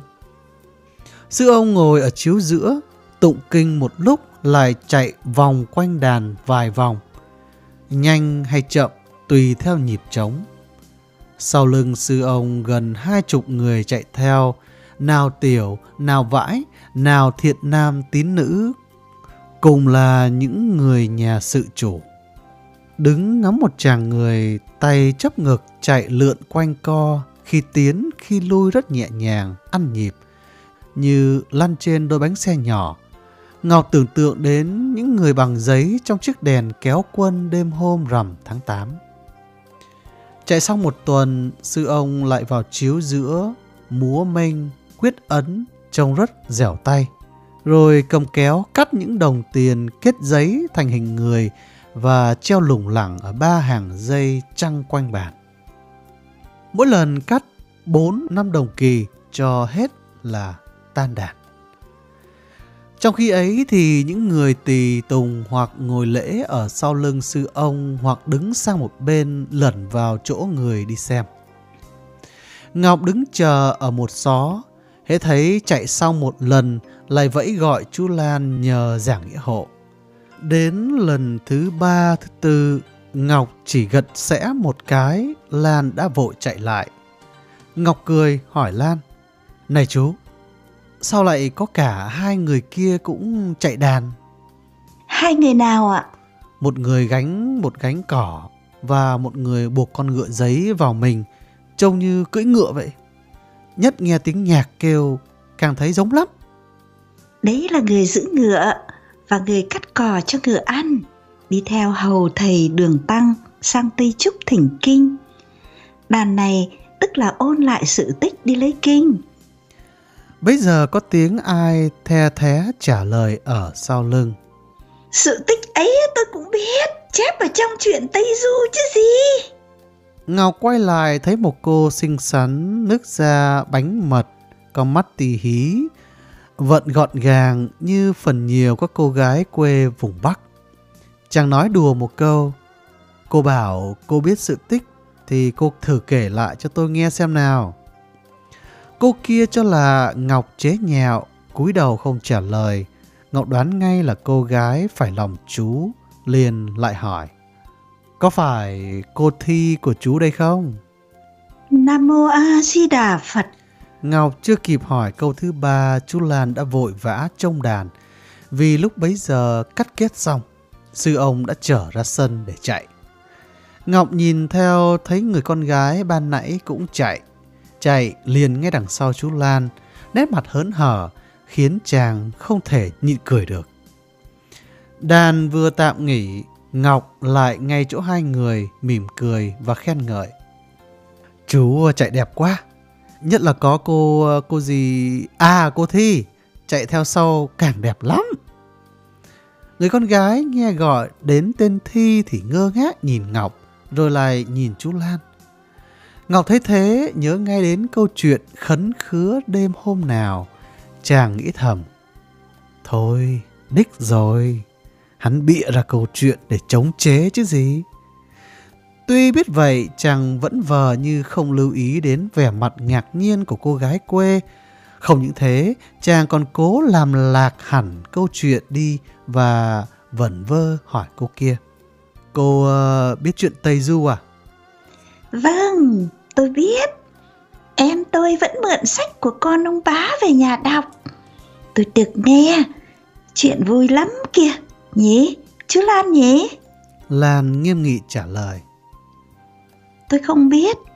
Mà tôi xin cô đừng có nói chuyện với tôi nữa. Tôi không nghe chuyện cô đâu. Cô ả à cười, ngả nghiêng cái đầu và cất giọng nũng nịu. Không nghe, tôi cũng cứ nói. Chú Tiểu càng giận.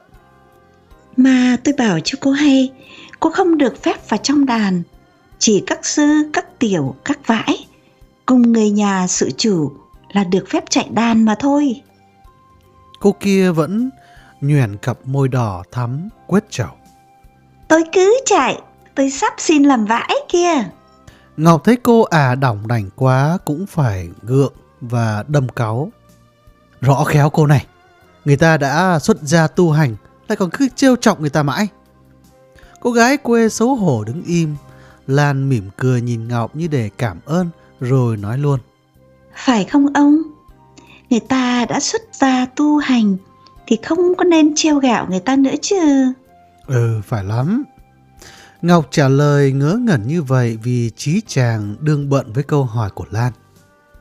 Chàng cho câu hỏi rất đáng ngờ và có một ý nghĩa trực tiếp đối với mình, chứ không liên can gì đến cô kia. Tuy đoán chắc thế, chàng vẫn tảng lờ như không biết gì hết, vì chàng đã nghĩ ra được một kế rất diệu sắp đem thi hành.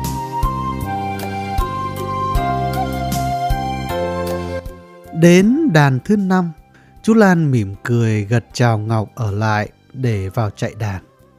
Nhưng Ngọc giữ vẻ mặt lãnh đạm, rồi quay sang phía cô gái quê, ghé mồm vào tận tai thì thầm.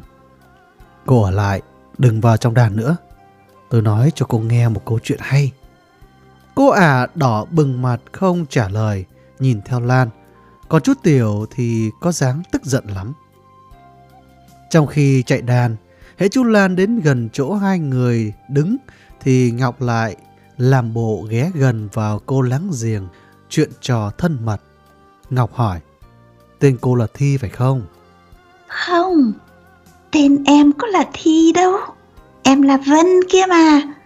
Ban nãy á, em thấy ông gọi em là Thi. Em buồn cười quá. À, ra cô Vân. Nhưng cô chớ nói với chú Lan rằng tôi biết tên cô là Vân nhé. Chú ấy ghen đấy. Vậy, này cô Vân, sao chú Lan tu hành mà cô cứ trêu ghẹo chú ấy thế? Vân giả vờ không nghe rõ, nhìn đi nơi khác. Ngọc lại nói, quyến rũ người tu hành, tội chết ấy.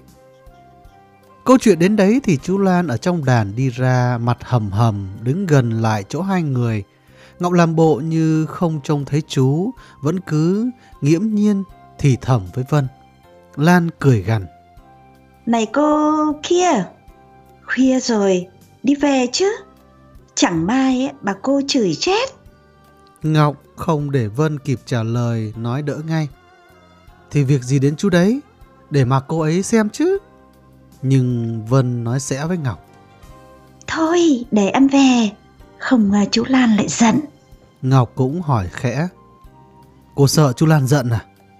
Rồi chàng nói to cốt để Lan nghe tiếng. Chốc nữa có sợ tối thì tôi đưa về tận nhà. Lan nguẩy một cái quay đi nơi khác. Vân tưởng chú giận mình đứng nói chuyện với trai, liền từ biệt ra về. Nàng vừa đi khỏi, Ngọc đã thấy Lan lại gần, ôn tồn, bảo bạn. Tính ông trai lơ lắm. Ờ, vậy gì đến chú đây? Nhỡ cụ biết, cụ của chết. Ai dám mách mà cụ biết. Và cụ biết cũng chẳng sao. Cụ đi tu chứ tôi có đi tu đâu. Nhưng chú thì thì chú vô ơn lắm. Thế nào là vô ơn?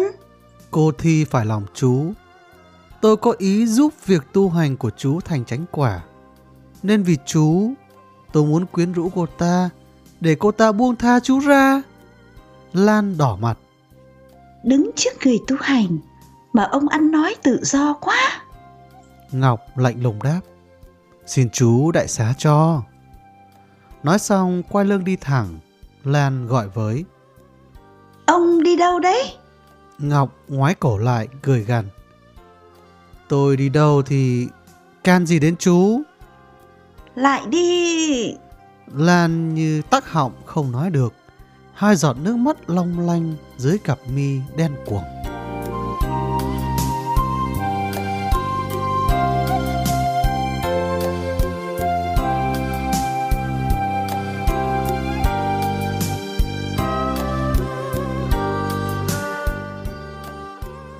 Sáng hôm sau, cảnh chùa Long Giáng trở lại yên lặng như mọi ngày thường, vì việc đàn chay đã kết liễu. Mãi hơn 7 giờ, Ngọc mới thức giấc, mắt nhắm mắt mở nhìn qua cửa sổ ra ngoài, thấy ngổn ngang các án thư bỏ lồng chồng ở giữa sân. Gần tường hoa, một đống cho tàn cao ngất, đó là đồ mã đốt tối hôm qua.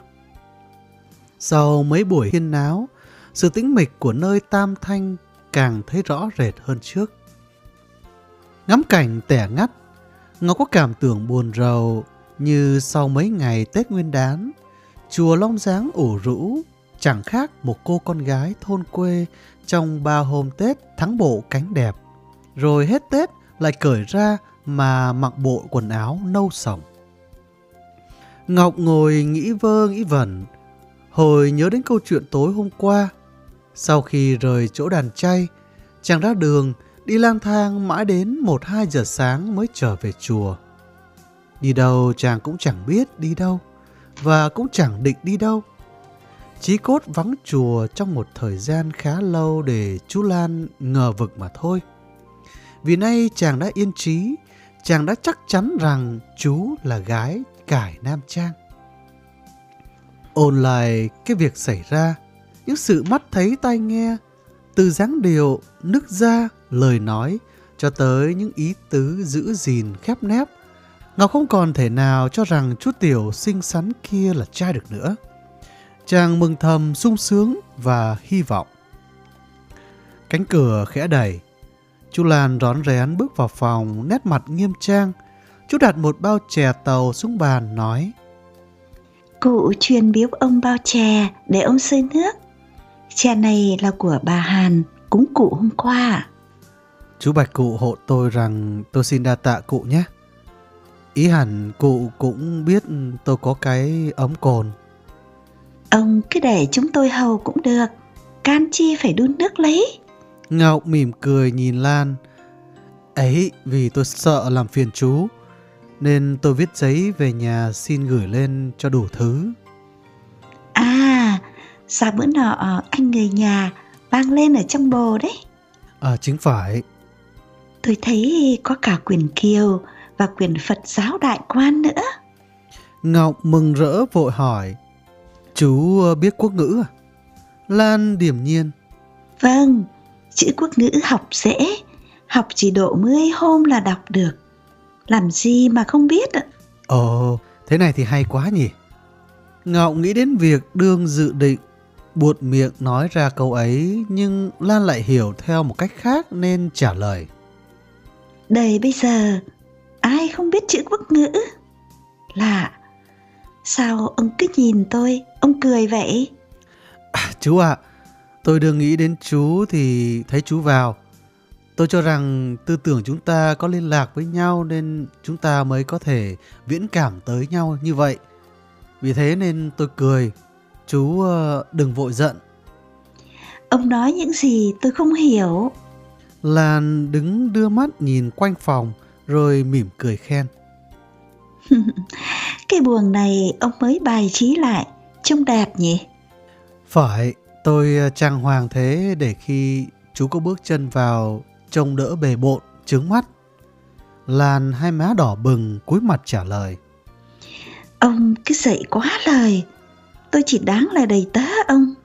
Ngọc nói đùa, à di đà Phật, rồi cười khanh khách, khiến Lan xấu hổ cắm đầu chạy thẳng.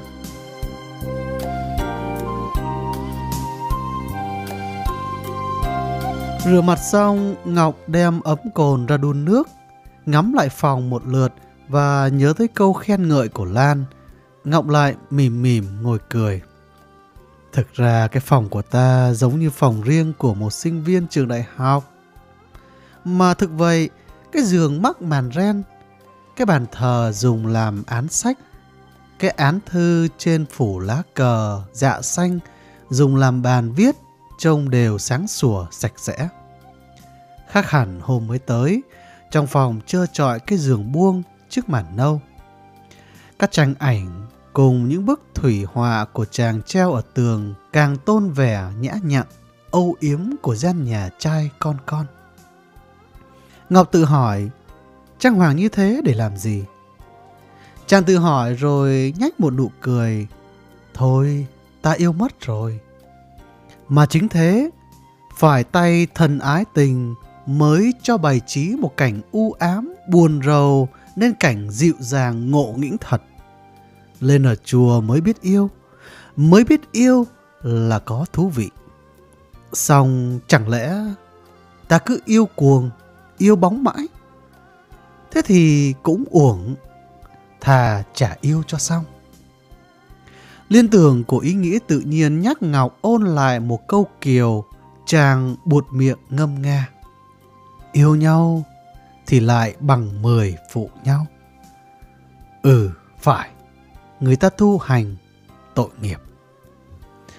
Muốn cố giữ cho khỏi nghĩ vơ vẩn, Ngọc lấy quyển sách bàn về đạo Phật của David mà chàng vừa mua tuần lễ trước ra coi. Nhưng mới đọc được vài trang đã chán ngắt, chàng lại gấp sách lại, bỗng chàng giật mình. Mấy giọt nước nóng bắn vào tay. Thì ra ấm nước đặt trên bếp cồn sôi từ bao giờ mà chàng vẫn không biết. Đến cả tiếng nước reo chàng cũng không nghe thấy. Ngọc xoa tay mỉm cười lấy ấm ra pha chè.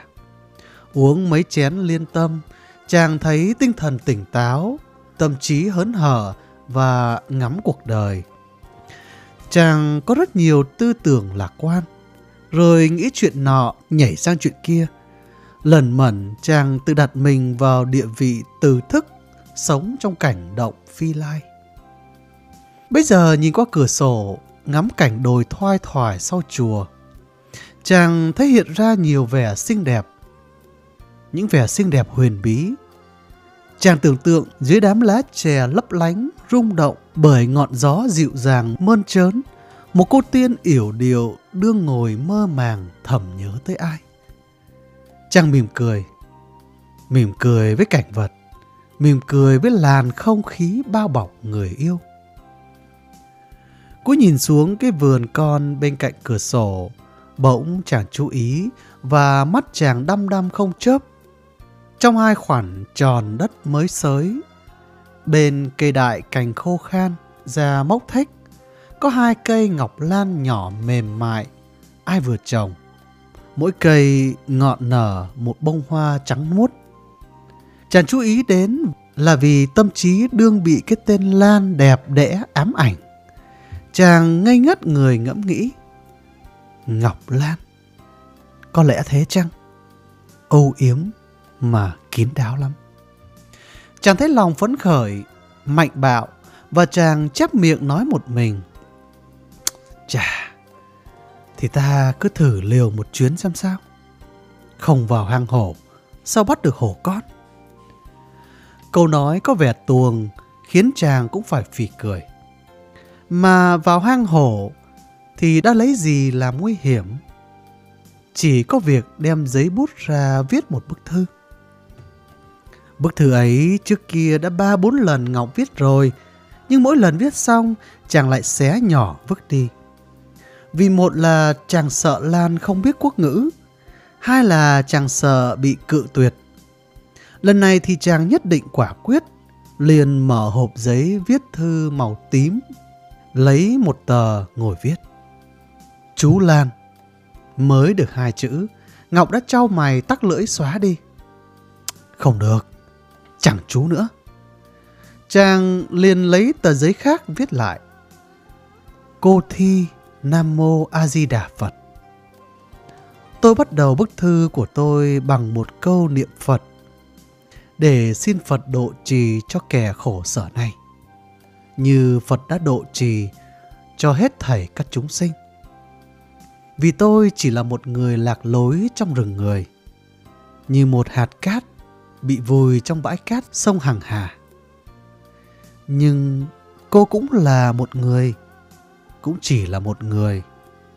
Dù cô muốn xa lánh cõi tục, dứt bỏ trần duyên, song cái bản tính của con người dễ một lúc mà cô xóa bỏ nổi được. Cái bản tính ấy là tình, là A-di-đà Phật, là ái tình. Ái tình là bản tính của loài người, mà là hạnh phúc của chúng ta. Tôi yêu cô, và nếu tôi đoán không lầm thì cô cũng chẳng ghét tôi. Vậy can chi ta lại làm trái hạnh phúc của ta? Đức Thích Ca Mâu Ni xuất thế để đưa linh hồn chúng sinh tới cõi nát bàn mà hưởng hạnh phúc bất vong bất diệt. Nhưng hạnh phúc của chúng ta chỉ ở ái tình. Đó là A-di-đà Phật. Đó là nát bàn của chúng ta. Mấy hôm nay tôi đọc quyển Phật giáo, tôi thấy tôi yêu đạo Phật. Tôi yêu đạo Phật thì tôi lại càng yêu cô. Tôi yêu một cách chân thành. Tôi yêu trong linh hồn, trong lý tưởng. Cô tha thứ cho tôi. Tôi không thể cứ yêu mãi chú Lan. Phải cho phép tôi yêu cái linh hồn thực của chú Lan mới được. Cái linh hồn ấy là cô Thi. Cô xem thư mà xét thấu lòng này thì tức là cô vâng ý Phật cứu vớt được một linh hồn đương bị đắm đuối ở cõi nhân gian.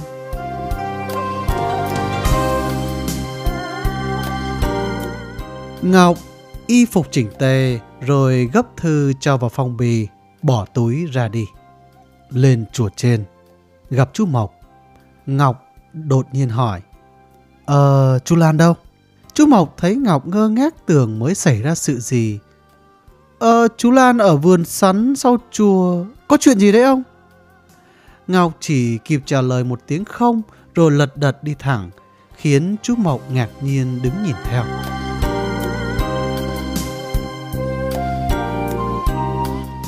Ra tới vườn sắn, vì sắn lá cao mà lại trồng bên sườn đồi, chỗ hiện, chỗ khuất, nên đến 5 phút sau, Ngọc lại nghe rõ tiếng sột soạt mới tìm thấy nơi Lan đứng. Bên cạnh chú ngổn ngang một đống cây sắn nhổ lên còn để nguyên cổ cành và lá. Ý chừng Lan làm việc nhiều mệt nhọc, đứng thở, một tay để vào ngực, Ngọc rón rén đến sau lưng, ỡm mở chào. Kìa, cô Thi!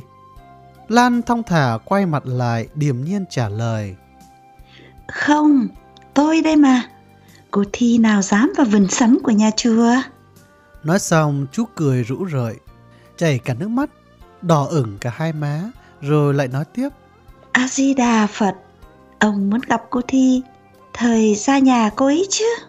Không, cô Thi khác, cô Thi của tôi kìa.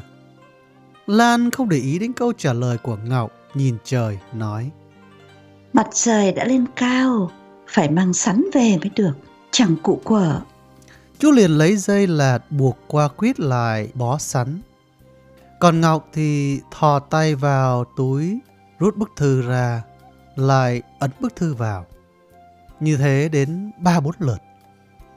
Lan vác bó sắn lên vai chào. Thôi ông ở lại, tôi về chùa. Ngọc nói lúng túng.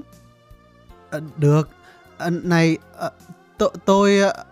À, sao chú không bẻ lấy sắn đem về, còn cành lá thì bỏ đi cho nhẹ việc không? Cành để rồng và đun chứ. Lan vừa trả lời vừa bước xuống đồi. Ngọc đi theo như toàn níu lại. Thì hãy ở lại chờ tôi rồi cùng về một thể. Lan sợ hãi, đặt vội bó sắn xuống đất. Vâng, thì ở lại. Nhưng ở lại làm gì mới được chứ? Ở lại ngắm cảnh. Rời nắng, còn ngắm cảnh gì? Nắng thì ta ngồi xuống dưới bóng lá sắn. Này cô, Ngọc vừa nói vừa rút bức thư. À, này chú. Ông dậy. Hôm nay uh, chắc mát rời. Vâng, chắc mát rời. Hai người lại nhìn vớ vẩn. Ngọc Toàn đưa bức thư. Chú... Uh... Dạ. Sắn ăn ngon đấy chứ? Vâng, ngon. Nhưng uh, ông để tôi đội về, chẳng cụ kêu. Chú để tôi mang đỡ. Lan không trả lời, đội bó sắn chạy vùn vụt xuống đồi, để chờ Ngọc đứng lại một mình, bâng khuâng. Ngọc chắp miệng thở dài, rồi quả quyết lấy bức thư ra xé làm từ, vứt xuống đất.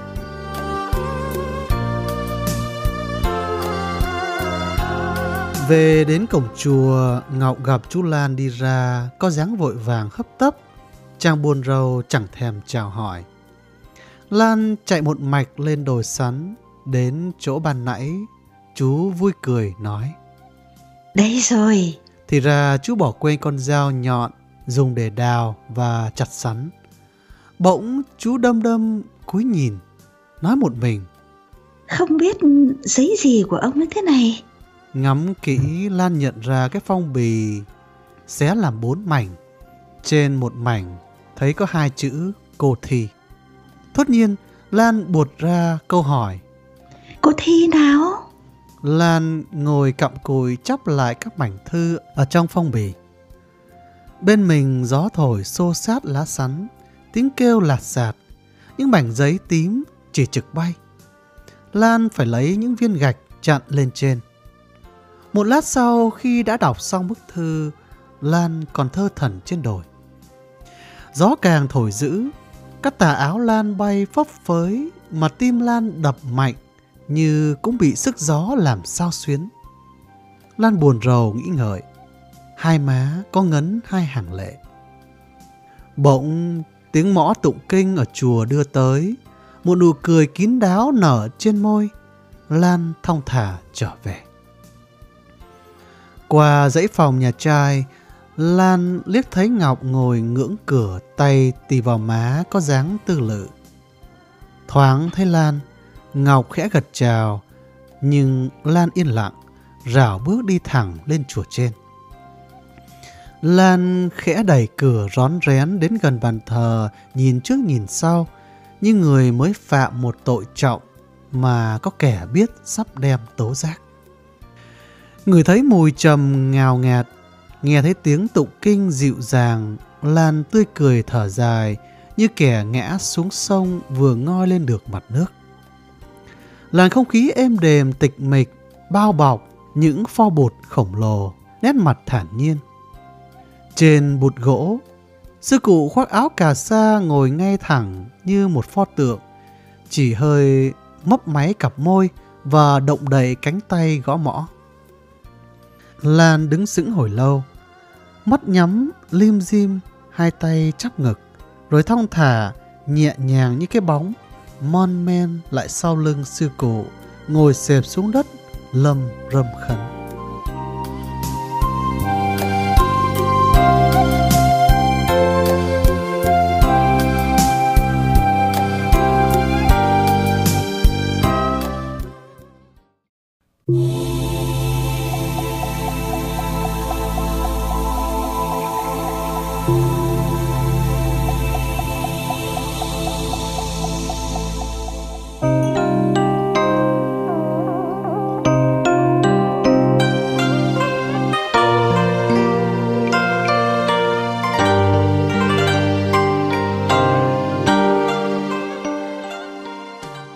Trưa hôm ấy, sư cụ gọi chú Lan bảo Thôi, chú đừng đi hái chè nữa.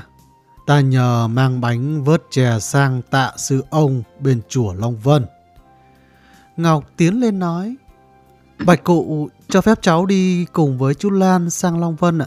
Cháu nghe nói chùa Long Vân có cái giếng thờ, nước uống mát lắm. Sư cụ ngần ngại, đường nhiều dốc, sợ cháu đi mệt nhọc. Bạch cụ, cháu học ở trường canh nông, cày ruộng còn được nữa là trèo dốc. Đã lấy gì làm khó nhọc ạ? Cái đó tùy cháu.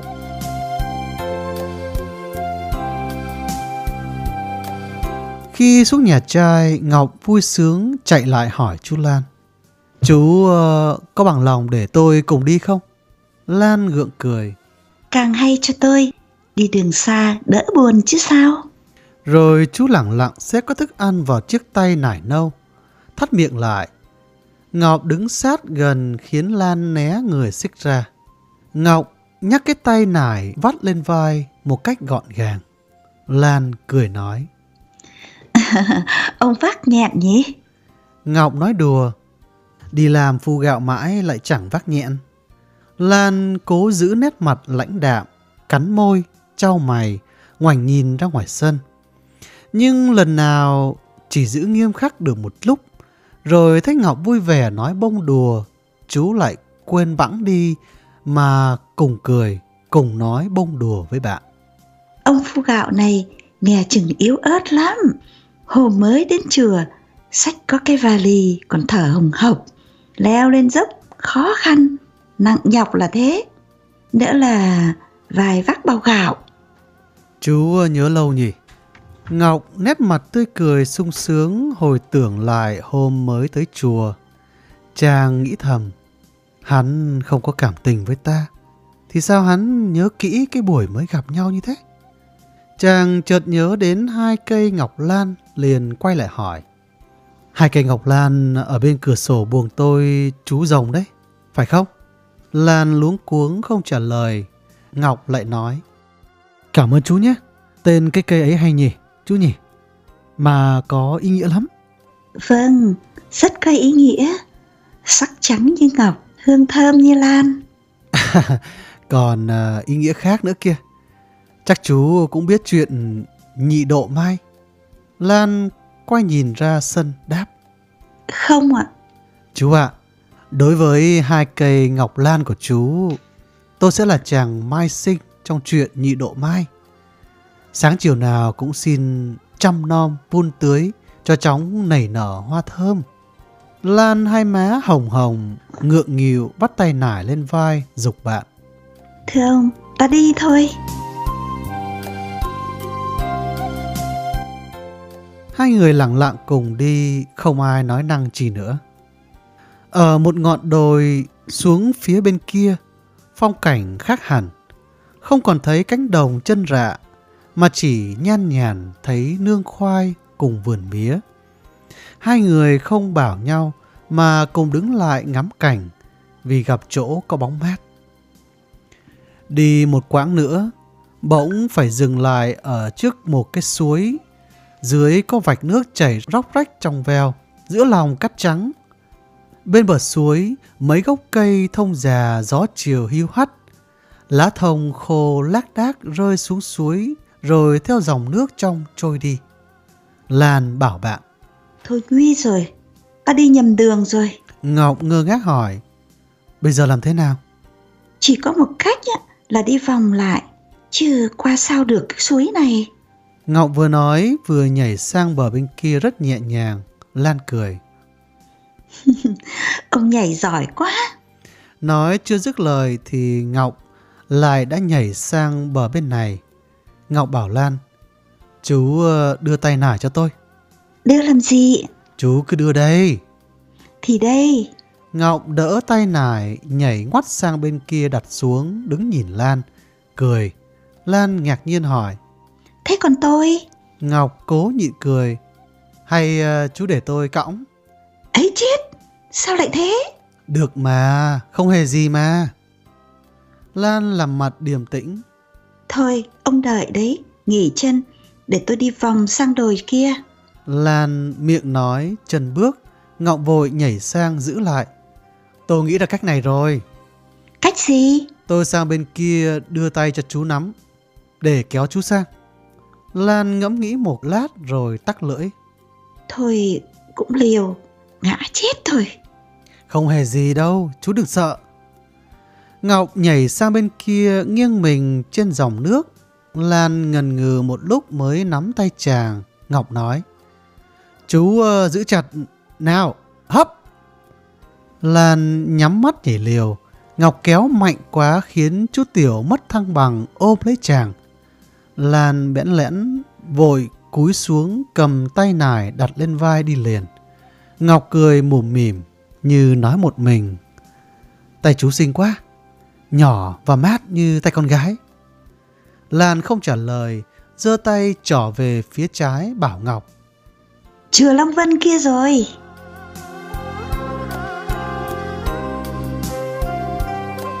Hai người đi quanh co vòng hai đồi cỏ nữa và nửa giờ sau trèo tới chùa. Lan thuộc lối đưa Ngọc đi thẳng vào nhà trai, mời chàng ngồi ở trường kỷ, bày các phẩm vật lên bàn, rồi vội vàng xuống nhà tổ. Một lát, Lan theo sư ông đi lên. Sư ông đã gặp Ngọc ở Long Giáng hôm đàn chay nên vui mừng chào hỏi. Nam Mô A Di Đà Phật, quý hóa quá. Xa xôi thế mà quan tham cũng chịu khó sang thăm. Nói chuyện một lát, sư ông quay lại hỏi Lan. Chú xuống nhà xem cơm nước chú quỳ chú ấy làm có ăn được không? Ngọc đỡ lời. Dạ thôi ạ, sư cho chúng tôi về kẻo muộn ạ. Không được. Chả mấy khi quan đến văn cảnh bản am. Thế nào cũng phải mời quan sơi bữa cơm chay. Lúc khác thì thực không dám giữ quan ở lại. Vì cơm nhà chùa muối dưa thanh đạm chả có gì. Nhưng hôm nay vừa có bà cửu biếu mâm cỗ chay nên mới dám mời quan. Ngọc nhìn Lan hỏi, sư ông chọn cơm, chú nghĩ sao? Lan ngượng nghịu mãi mới ấp úng trả lời. Thưa quan, sư ông tôi đã có lòng quý mến. Giữ quan xây cơm thì quan nên nhận lời, rời hãy còn sớm. Ngọc thấy Lan gọi mình là quan thì không nhịn được cười, khiến sư ông ngơ ngác nhìn không hiểu. Rồi sư ông cũng cười, cho rằng cánh Tây học họ vẫn trẻ con như thế.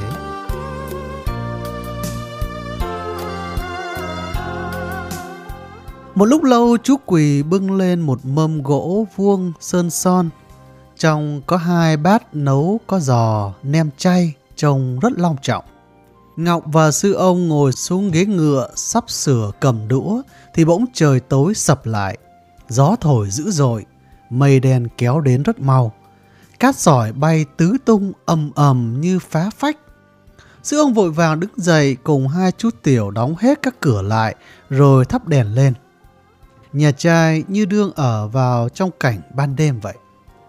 Bên ngoài gió thổi càng mạnh, rồi mưa đổ xuống như chuốt nước, sấm sét vang động, tựa hồ trời long đất lở, làm át hẳn câu chuyện của Ngọc và sư ông. Chú Lan đứng hầu cơm, ngắm hai người chuyện trò, tưởng tượng họ nói thầm với nhau. Cơm nước xong thì trời đã quá nhem tối, mưa vẫn không ngớt. Lúc bấy giờ sư ông ở nhà tổ đi vòng hiên, đem lên một cây đèn dầu hỏa và nói với Ngọc. Chả mấy khi quan tham đến chơi, trời lại đổ mưa xuống để giữ hộ. Thật là may mắn cho bần tăng quá.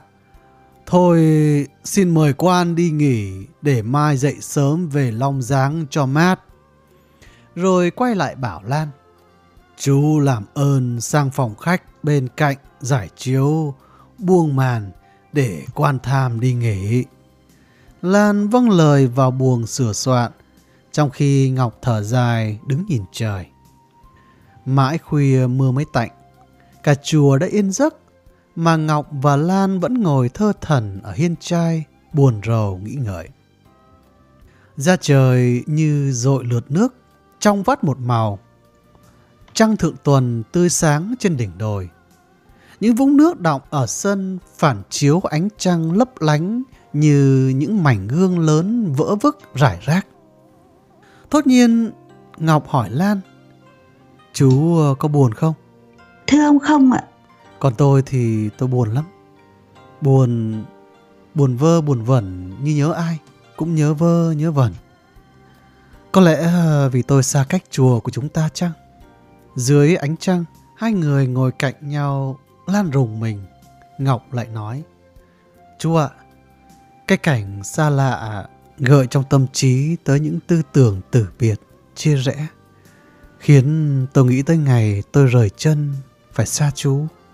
Lan im lặng, hé cặp môi cười với bóng trăng trong. Một con cóc nhảy vào vũng nước, Lan giật mình đứng dậy bảo Ngọc. Thôi mời ông đi nghỉ ạ. Ngọc cũng đứng dậy, nhìn quanh mình cũng không thấy ai. Từ nhà trai đến nhà tổ im phắc. Chàng liền như điên cuồng, nắm lấy tay Lan. Ừ, phải đấy, chúng ta đi ngủ. Mai dậy sớm chắc hết buồn. Lan tuy sợ hãi, nhưng cố làm ra bình tĩnh, thong thả nói.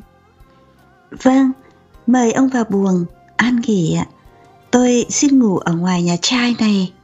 Vẽ, đi có hai người, ở nơi xa lạ, nằm cả một giường nói chuyện cho vui. Ngủ ở ngoài, mỗi đã tha đi. Thưa ông không tiện, sư ông biết được, ngài quờ chết. Lúc ấy hai người tới chỗ có ánh trăng, liếc nhìn nét mặt Ngọc thấy dữ tợn. Lan kinh hoàng giật tay toàn chạy. Chẳng may Ngọc nắm chặt quá. Vì thế người lôi đi kẻ lôi lại. Áo dài áo ngắn của Lan đều tuột cúc, trễ vạt ra. Ngọc bỗng kêu rú lên một tiếng, buông tay Lan ra. Chàng thoáng trông thấy ngực Lan quấn vải nâu. Lan đứng lại thở, cười gượng. Gớm, quan trẻ con quá, làm gì mà lôi kéo kẻ tu hành này thế? Ngọc hối hận, cố chất tĩnh, chàng vờ như không biết gì trả lời.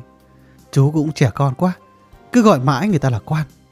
Nhưng thôi, đừng đùa nữa, ta đi ngủ, chẳng khuya quá rồi. Vâng, xin mời ông đi ngủ trước. Tôi xuống dưới nhà dặn chú Quỳ điều này đã. Miệng nói chân đi, Lan vồn vụt qua sân.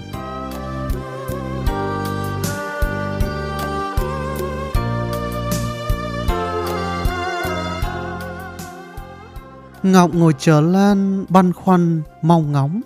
Vào khoảng 15 phút sau vẫn không thấy Lan trở lại. Ngọc liền cũng xuống sân theo lối Lan đi ban nãy, lang thang tới một cái cổng trống. Nghĩ ngợi thế nào chàng cúi xuống nhìn, thì cái chốt có dây buộc rời ra ngoài mà cả cây tre dùng để chống cũng không đặt vào cọc. Ngắm kỹ cánh cổng rào khô thì quả ai vừa lách để ra ngoài. Ngọc không còn ngờ gì nữa. À, Lan sợ hãi vừa đi trốn. Lúc bây giờ chàng hối hận vô cùng nói một mình. Đó, cố tìm cho biết hắn là gái. Phòng có ích lợi gì. Để vậy còn thú. Chứ thế này thì không biết chừng. Không biết sao lúc nãy mình lại hung tợn đến thế. Thôi mỗi cái ta theo giữ hắn ở lại. Thề với hắn rằng giữ bí mật cho hắn. Rồi mai về Hà Nội. Cố quên câu chuyện. Câu chuyện cảm động đau đớn. Bóng trăng đã xế về Tây. Chiếu ánh lờ mờ. Các cây cỏ hãy còn đầm đìa nước mưa ban chiều. Những đồi xa trông như đàn rùa khổng lồ nằm vọng nguyệt. Nhưng Ngọc chẳng nghĩ gì tới phong cảnh, cứ cắm cổ bước mau như một tên ăn trộm sợ có người đuổi chạy trốn. Đi một quãng dài, Ngọc nhìn đằng trước mặt, ngay trên đỉnh, một trái đồi, thấp thoáng có bóng người in lên nền trời. Chàng chắc chắn lắm rồi, cắm đầu chạy một mạch tới nơi. Quả cái bóng ấy là Lan. Nghe có tiếng người chạy thình thịch sau lưng, loan ngoái cổ lại. Gặp Ngọc, chú rú lên một tiếng, rồi ngất người ngã gục xuống gốc cây thông bên đường. Ngọc vội quỳ xuống nâng dậy và ngọt ngào nói. Là không sợ, tôi xin viện lòng từ bi của Đức Quan Âm. Tôi thề với Lan rằng tôi không phải là hạng gió trăng bậy bạ. Lan tỉnh dậy, tôi nói câu chuyện, rồi mai tôi xin từ biệt Lan, tôi về Hà Nội. Lan mở bừng mắt nhìn, rơm rớm hai giọt lệ lấp lánh dưới ánh trăng. Ngọc lại nói đùa. Thôi, xin cô tha cho. Lan lúc ấy đã tỉnh hẳn, ngồi dậy lau nước mắt, nói. Vâng, tôi là gái. Tôi biết thế nào chẳng giấu nổi ông. Nhưng còn câu chuyện vì sao tôi phải cải trang thì tôi chưa thể thổ lộ cùng ông được. Chỉ xin ông buông tha kẻ tu hành này, kẻ tu hành khốn khổ này ra mà thôi. Thưa Nico, Nico không ngại. Tôi xin thú thật với Nico rằng tôi yêu Nico. Tôi yêu ngay từ lúc còn tưởng Nico là trai. Nico là một người thông minh, đĩnh ngộ, xinh đẹp như thế thì ai lại không yêu được mà lại Phật tha tội cho. Có lẽ Nico cũng đôi lần cảm động. Ngọng vừa nói vừa nhìn Lan, Lan nức nở. Tôi chỉ còn có một cái chết. Nếu tôi có thể thổ lộ can trường cho ông biết vì sao mà tôi phải cải trang vì sao mà tôi phải quy y đầu phật nhưng sự bí mật ấy tôi nhất định sống để giả chết mang theo. Nico chẳng nên nghĩ ngợi. Nico nên coi tôi như một người bạn thành thực. Có thể vì Nico hy sinh hết mọi sự cho đến cả hạnh phúc của tôi cho đến cả ái tình của tôi. Ái tình có lẽ tuyệt vọng của tôi. Vâng nếu ông có lòng quân tử như thế thì còn gì sung sướng cho tôi hơn nữa. Phải biết hy sinh thì đời ta mới có ý nghĩa cao thượng. Thưa nico. Thưa ông xin ông cứ gọi tôi là chú như trước. Vì tôi đã thưa cùng ông nhiều lần rằng người xuất gia đầu phật chỉ là một kẻ tu hành dù là gái hay trai cũng vậy. Và nếu ông cứ gọi đùa tôi là nuôi cô như thế sợ khi trở về long giáng ông khoen mồm đi. Ông đã hứa rằng đối với kẻ tu hành này ông chỉ là một người bạn từ bi thì xin ông giữ lời cho đừng để xảy ra sự không may cho. Cho đôi ta lan trao mày trách. Ấy đấy ông lại cợt nhà rồi. Thưa ông bạn từ bi. Thưa nico uh, thưa chú xin chú tha thứ cho tôi sung sướng quá nên tôi lỡ lời. Hạnh phúc của tôi nếu mục đích đời người là tìm hạnh phúc thì tôi đã tới mục đích rồi. Nhưng đã tới rồi thì nên dừng lại chờ bước thêm một bước nữa. Mà nếu đức thích ca xuất thế để tìm hạnh phúc cho nhân loại và đưa linh hồn chúng sinh tới cõi niết bàn thì tôi cũng xin dừng chân ở gốc cây thông này chứ chẳng muốn đi đến nát bàn làm gì lan đứng phát dậy nghiêm trang đáp lại. Người quân tử phải giữ lời hứa. Nhất là khi lời hứa ấy lại là một lời thề. Ngọc cũng đứng dậy hai người nhìn nhau. Bóng trăng khuyết rọi đầu cành lá không thưa nhặt. Cỏ sơ xác mặt đồi lấp lánh giọt sương. Hai người nhìn nhau. Dưới chân đồi làng mạc ngủ yên cây cối lờ mờ đen dòng sông con thấp thoáng dưới bóng trăng như một vải lụa trắng rồi ra xa lẩn trong sương mù. Bỗng có tiếng gà gáy nửa đêm dưới xóm lan giật mình lẩm bẩm. Xã gặp nhau hai năm trước. Vậy bây giờ quá muộn rồi hay sao? Muộn quá rồi vì tôi thề trước phật tổ thì đến chết tôi cũng phải giữ lời thề. Đời còn trả tiếc tiếc gì một sự còn con nhỏ nhen nhỏ nhen nếu đem lòng ví với lòng bác ái vì lòng bác ái mà phật tổ xa vợ xa con xa cha xa mẹ lang thang khắp bốn phương rời đã tìm phương giải thoát cho chúng sinh vậy xin ông cũng vì bác ái mà xóa bỏ trong lòng những tên chú Lan, cô Thi.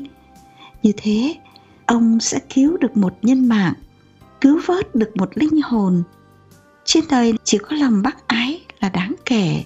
Ngọc ngẫm nghĩ rồi quả quyết nói. Vâng, tôi xin thuận theo những lời vàng ngọc của chú. Vậy bây giờ muốn tránh khỏi sự ngờ vực thì ta trở lại Long Vân. Tôi xin cam đoan rằng ngoài tôi ra, không ai biết rõ được sự bí mật của chú. Hai người yên lặng cùng trở lại chùa.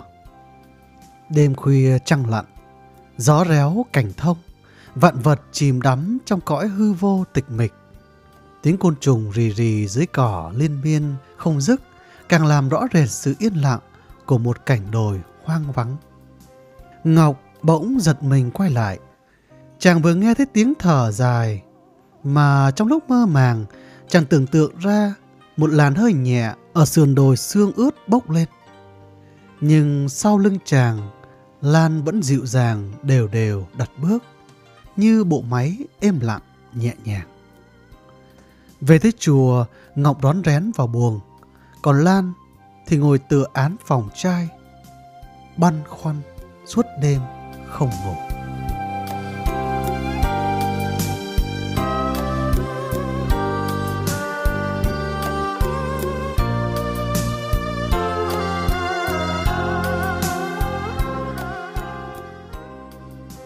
Trên sườn đồi nhìn về phía tây, nương chè nằm phơi dưới nắng gay gắt mùa hè. Sau trận mưa hôm qua, các lá sạch hết bụi, như có người lấy khăn lau đi một lượt, lóng lánh phản chiếu ánh thái dương, bóng loáng từ trăm nghìn chiếc gương bầu dục.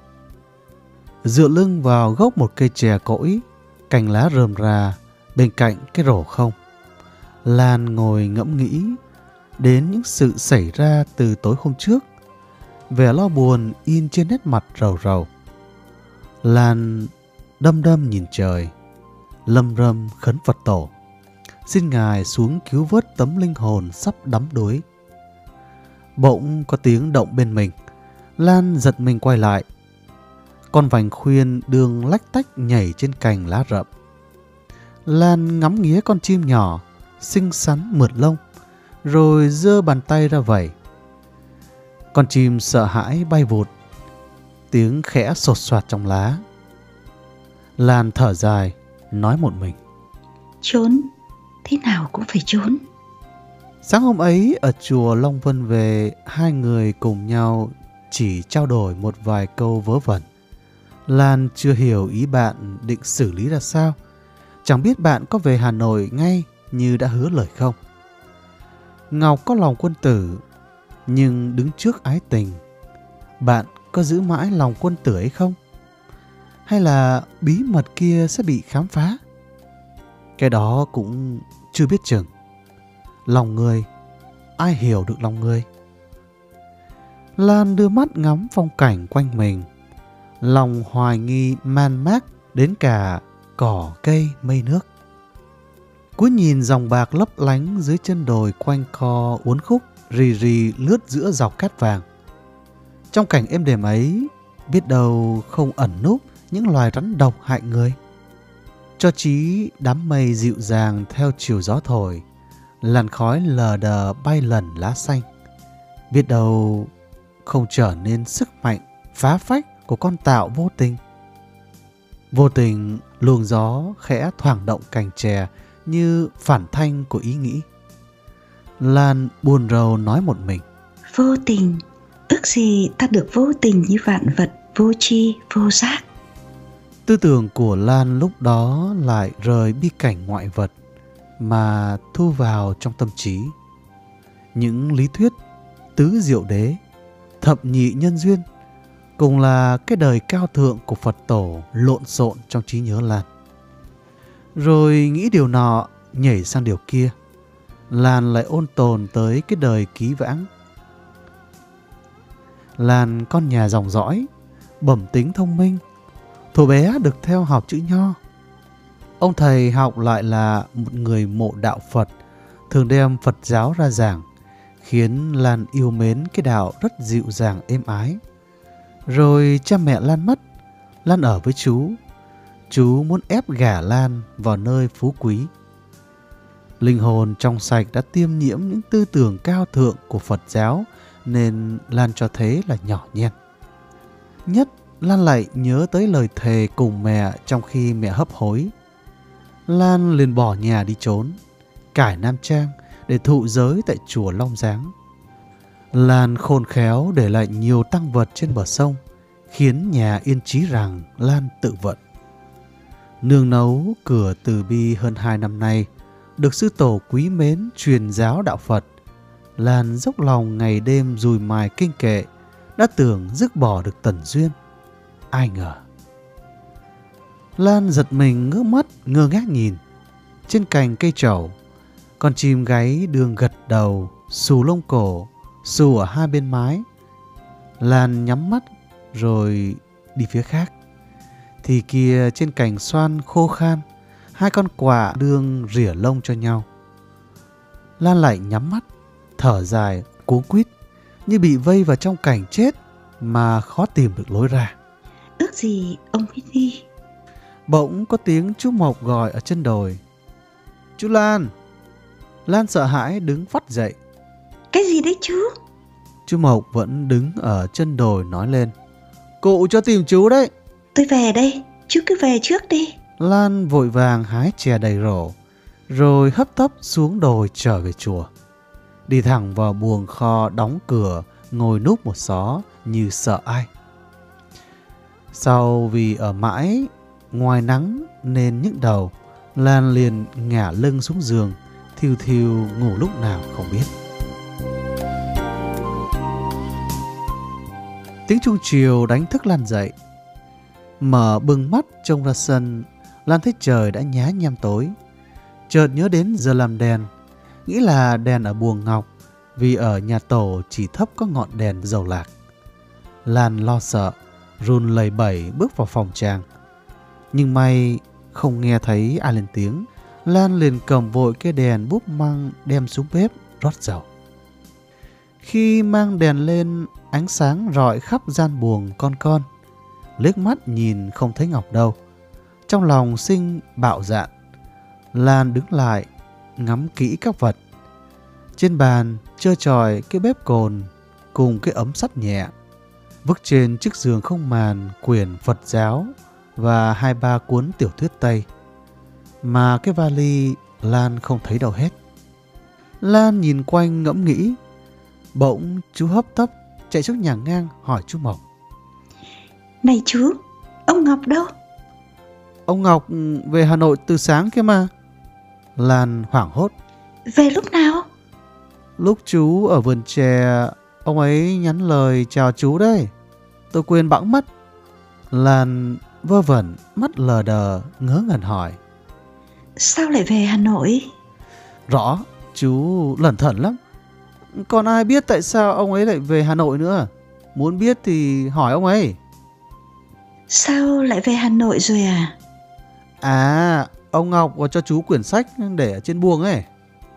Được, để tôi lên lấy. Lan lại có cớ lên buồng Ngọc.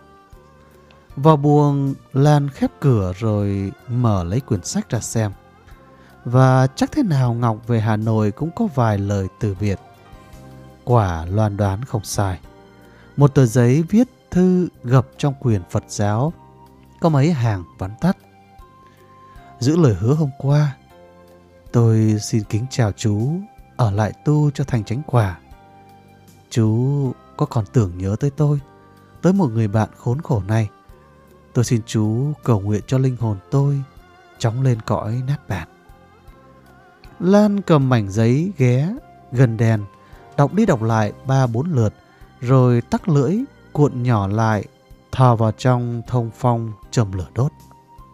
Nét mặt rầu rầu, Lan nhìn ngọn lửa cháy cho đến khi tờ giấy thành than. Bỗng Lan ngồi phịch xuống giường, lấy tay bưng mặt khóc nức nở không ra tiếng. Nỗi sầu muộn trong lòng như theo hai hàng lệ dần dần tiêu tán.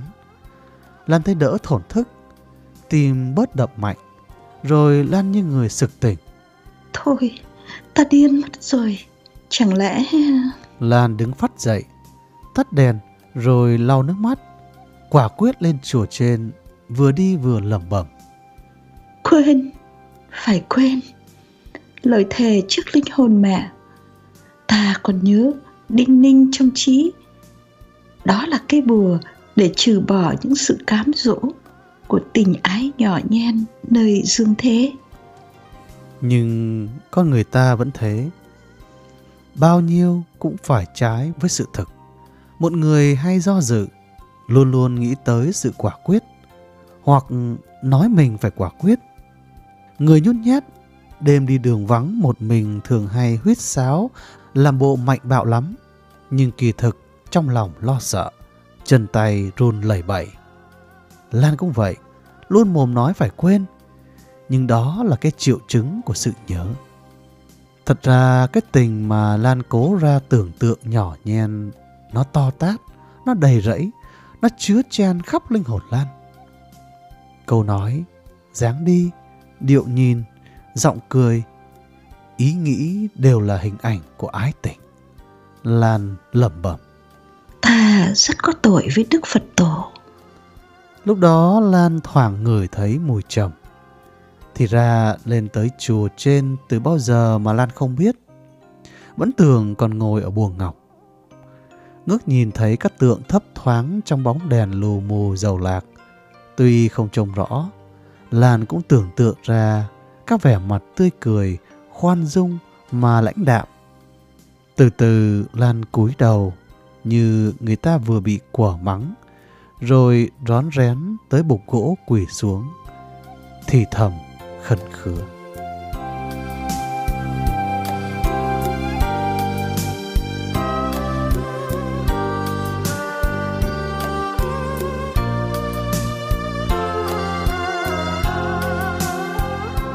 Vắng Ngọc, chùa Long Vân thiếu hẳn về hoạt động.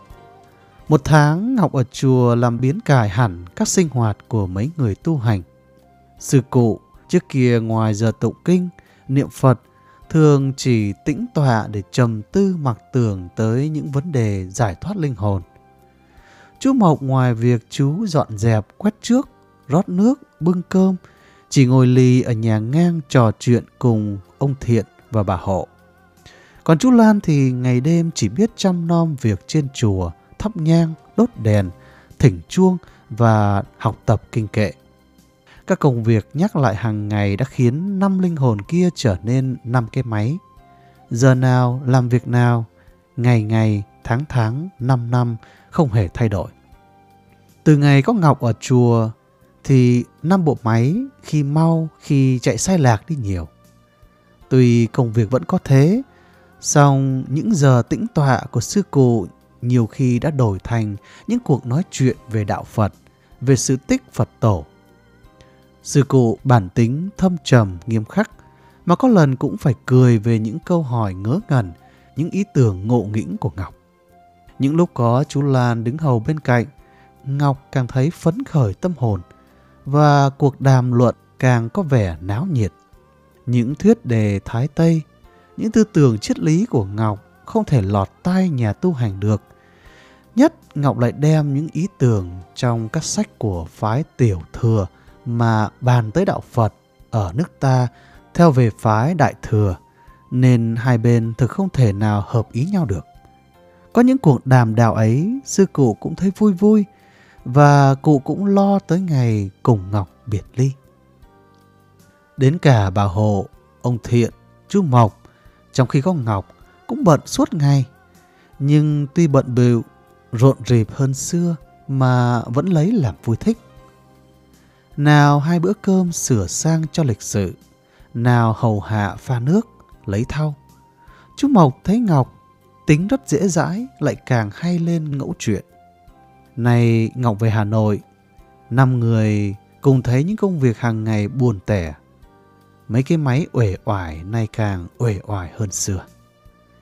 Nhưng người thấy buồn tẻ nhất là chú Lan. Ba bốn ngày sau hôm Ngọc đi, Chú chẳng biết làm gì, chẳng muốn ăn uống gì. Đến nỗi sư cụ và chú Mộc phải lấy làm lạ rằng cái tình bằng hữu của chú đối với Ngọc không ngờ thân mật đến thế. Chiều hôm ấy, Mặt trời đã lặn sau rặng đồi Tây. Lan còn thơ thẩn ở vườn sắn sau chùa. Ngồi trên là cành lẫn lá để ngổn ngang chưa buộc. Lan đăm đăm nhìn về phía xa. Linh hồn Lan như đang theo áng mây hồng, bay vào nơi hư vô tịch mịch. Lan thở dài, buột miệng thong thả nói. Nát bàn, bồng lai. Hai ý tưởng tôn giáo và ái tình hình như đương công kích nhau trong tâm trí. Bỗng Lan giật mình tỉnh bằng giấc mộng. Tiếng chuông chùa như cất vọng từ bi vỗ về an ủi, dỗ dành. Lan mỉm cười, lẩm bẩm. Thế nào cũng phải xa lánh tới trần tục. Tiếng chuông đổ hồi như vui mừng, cười reo vì đã giải thoát được linh hồn Lan. Lan cười theo hồi chuông, tiếng cười lanh lảnh trong làn không khí yên lặng dưới ánh lờ mờ, thảm đạm buổi chiều tà.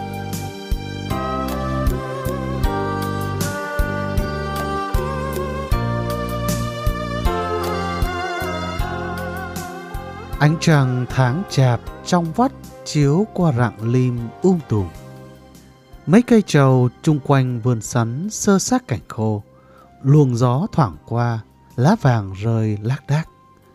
Lan ngồi sưởi thì thầm đọc kinh, thỉnh thoảng lại đặt quyển sách xuống, ngơ ngác nhìn. Tiếng lá rụng trên vườn sắn như có mãnh lực, khiến Lan ôn lại những màu đời, ký vãng. Lan nhắm mắt, Chí lại tưởng tượng ra cái cảnh lá rụng khi sang chùa Long Vân. Cái cảnh bên bờ suối mấy gốc thông già gió chiều hưu hắt. Lá thông khô theo dòng suối trôi đi. Lá rụng. Từ đó đến nay đã qua 6 tháng. Lan trải bao buồn nhớ, mừng, lo. Trong khoảng 10 hôm đầu, Lan ủ rủ âu sầu. Rồi dần dần, ngày đêm vui đạo Phật, lòng cũng nguôi nguôi. Tuy những khi chiều tà gió thổi, đêm khuya thức giấc, trăng mọc đầu non, dung nhan người bạn cũng còn phảng phất trong tâm hồn. Nhưng đạo từ bi vẫn thắng nổi ái tình. Chỉ ít lâu là ảnh ai đã mờ hẳn trong trí nghĩ. Rồi buồn nhớ đổi ra mừng vui. Lan hớn hở rằng đã qua được một bước khó khăn trên con đường tu hành lá rụng. Tiếng lá tí tách trên bờ rào khô bỗng gợi tới chuyện cũ đã hầu quên. Lan nghĩ mà lo. Lo một ngày kia bí mật của mình sẽ bị khám phá. Biết đâu trong khi vui anh em, chàng chẳng thuật câu chuyện gặp gỡ. Nếu chẳng quên, nhưng nào chàng có quên được? Đã có một lần chàng đi xe đạp đến gần chùa, rồi nghỉ ở quán một lúc rồi lại quay xe trở về Bắc. Tuy Lan cho là Vân trông lầm, nhưng tâm trí Lan vẫn thì thầm với Lan rằng đó là chuyện thật. Mặt trời đã xế về Tây, một luồng gió lạnh. Lá rụng. Lan rùng mình ngơ ngác nhìn quanh, như sợ có người đứng nghe trộm được những ý nghĩ bất chính của mình.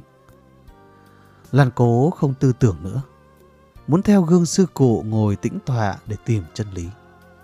Bỗng có một tiếng sột soạt sau lưng. Lan quay lại. Ngọc Đường rón rén đi tới. Lan mừng quính, thốt nhiên kêu rú lên. Ông Ngọc! Ngọc khẽ gật, không trả lời. Lan sực tỉnh, bẽn lẽn, trách bạn. Ông đã hứa với tôi rằng ông quên. Sao ông còn lên? Ngọc mỉm cười đáp. Tôi vẫn cố quên, nhưng nào có quên được. Rồi Ngọc buồn rầu kể lể. Nếu chú thấu nổi đau đớn, khổ sở của tôi, thì chú cũng sẵn lòng tha thứ cho tôi. Mời ông hãy vào chùa chào cụ. Cụ nhắc đến ông luôn. Cụ nhớ ông lắm. Ngọc vội gạt. Không, không, tôi không lên thăm cụ. Tôi chỉ lên thăm chú một lát, rồi lại về ngay bây giờ. Lan đỏ bừng mặt, Ngọc tưởng Lan xấu hổ, nhưng chính Lan sung sướng quá. Ngọc nói tiếp, tôi lên thăm chú, vẫn biết, đối với lời hứa, đối với lời thề, tôi rất có lỗi, mà nhất đối với đời tu hành của chú. Tôi rất là người có tội. Nhưng chắc Phật tổ cũng thấu lòng chân thành, rõ nỗi đau đớn của tôi mà xá tội cho tôi. Lan mắt lờ đờ nhìn phía xa. Nhưng gần tối rồi, ông về bằng gì? Tôi về bằng xe đạp. Xe tôi để tựa ngoài hàng rào kia kìa. Nhưng từ đây về Bắc cũng đã xa rồi, lại còn từ Bắc về đến Hà Nội. Ông đạp sao nổi? Cũng phải nổi. Lần này là lần thứ ba rồi. Hai lần trước tôi cũng đã lên, nhưng lại về ngay. Sợ hãi không dám vào thăm chú. Giá lần này ông cũng về ngay thì phải. Ngọc không để ý đến câu trả lời của Lan. Lại gần đứng tựa vào cây trầu, ngay chỗ Lan ngồi. Nhìn Lan, không nói. Lá rụng. Lan giật mình bảo bạn. Nhỡ cụ biết. Ngọc vẫn nhìn Lan, đôi mắt âu yếm nồng nàn. Cụ biết thì ta thú tội với cụ là cùng chứ gì. Lan cười nhạt nói. Tôi tưởng ông là bậc quân tử đáng kính, đáng tôn. Ai ngờ thấm thoát mới có 6 tháng rời, ông đã quên được lời thề. Ngọc nghiêm sắc mặt trả lời. Chỉ vì tôi không quên được lời thề, nên tôi mới khổ. Bản tính con người là quên, mà muốn đi tới hạnh phúc thì càng phải quên. Nếu tôi quên được hết, quên lời thề, quên cái đêm trăng rọi trên đồi, quên lời ăn tiếng nói của chú, quên sự gặp gỡ của đôi ta, quên chú, quên hết, thì đâu đến nỗi. Nhưng trái lại, tôi nhớ, tôi tưởng tượng như mọi sự vừa mới xảy ra hôm qua. Nào phải chăng tôi sống trong cảnh mộng. Lan ngồi nghe, cặp môi hơi hé mỉm cười, mắt lim dim như đường thiêu thiêu trong giấc mộng. Ngọc nói, lời rầu rầu xe xẻ như người ru em. Mặt trời đã gần lặn sau đồi, mặt trời lạnh lẽo mùa đông. Gió chiều thoảng qua. Lá rụng. Lan mở bừng mắt, thở dài. Không, không bao giờ thế. Ngọc vẫn như người mê man nói luôn. Phải, nào phải đâu tôi sống trong cảnh mộng. Sáu tháng tôi ở xa chú. Tôi coi như sáu năm. Lan giọng hơi run run. Ông, ông điên mất rồi. Ông tha lỗi cho tôi. Nhưng thực ra ông điên mất rồi. Ông nên cưỡi xe đạp trở về ngay. Không cũng biết thì bí mật đến tiết lộ mất. Vì ông điên mất rồi. Tôi về ngay đây. Tôi thú thực với chú rằng không bao giờ trí tôi lại sáng suốt như bây giờ. Những lời tôi nói với chú, tôi nguyện có Phật tổ chứng minh. Phật ở tận đáy tâm can mà ra. Tôi vẫn biết lòng chân thành của tôi không thể cảm được linh hồn chú.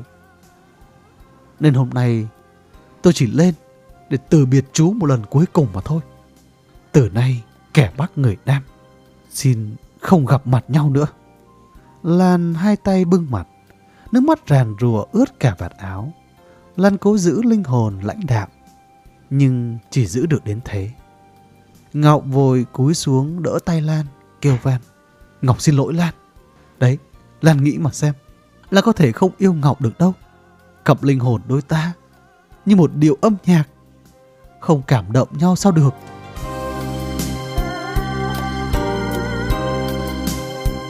Dưới chân đồi, mấy đứa trẻ mụng đồng cưỡi trâu về chuồng, cười đùa vui vẻ. Trên cây trầu, đàn chim sẻ đuổi nhau tiếng kêu chim chip. Lá rụng. Lan đứng phát dậy, khẽ đẩy bạn ra. Không, không bao giờ như thế được. Ngọc lắc đầu thở dài. Tôi thương hại chú quá, tôi cũng đáng thương. Nhưng chú còn đáng thương gấp trăm, gấp nghìn lần. Linh hồn chú bị ái tình và tôn giáo. Hai bên lôi kéo. Mà lại trời lại Phật. Hai cái mãnh lực ấy lại tương đương. Nên tâm trí chú càng bị thắt chặt vào hai chồng. Lan nhíu đôi lông mày lùi lại một bước. Thôi, ông đừng nói nữa. Mỗi lời nói của ông như đốt xé ruột gan kẻ tu hành này. Ông nên về ngay đi. Vâng, tôi xin về. Xin kính chào chú, ở lại nhé. Nói xong Ngọc quay đi, Lan ngồi xuống bưng mặt khóc. Ngọc rón rén trở lại yên lặng, đứng ngắm Lan. Mặt trời đã lặn sau dãy đồi Tây. Vạn vật nhuộm màu ảm đạm. Lá rụng. Lan mở choàng mắt ngơ ngác nhìn rồi mỉm cười. Ông vẫn chưa về. Lan coi.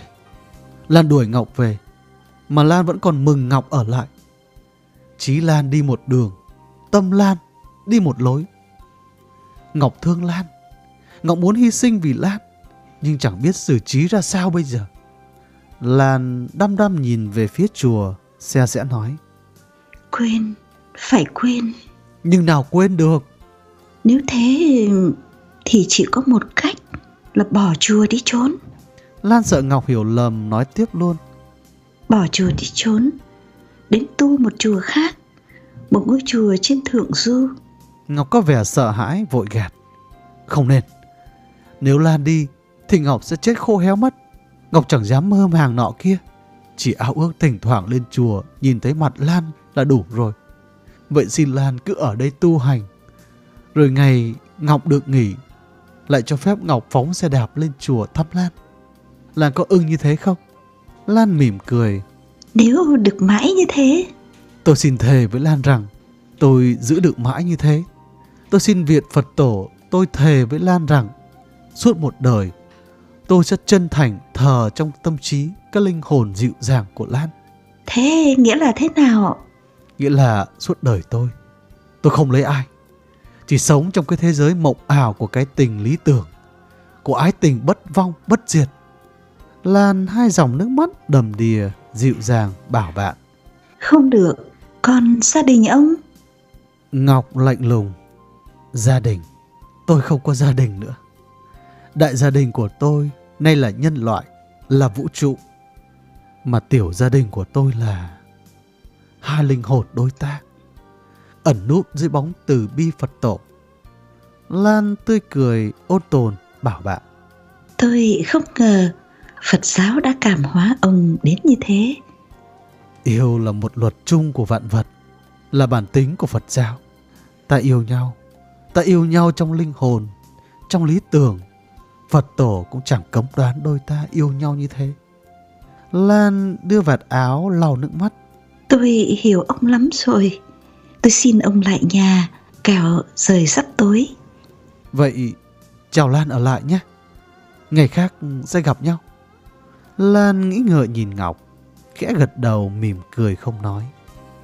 Ngọc từ dã Lan, dắt xe đạp xuống đồi. Bây giờ sắc trời dịu dịu, vạn vật như theo tiếng chuông chiều thong thả rời vào quãng êm đềm tịch mịch. Lan đứng chắp tay tụng niệm, mắt lờ đờ nhìn xuống con đường đất quanh co, lượn khúc dưới chân đồi. Gió chiều hiu hiu, lá rụng.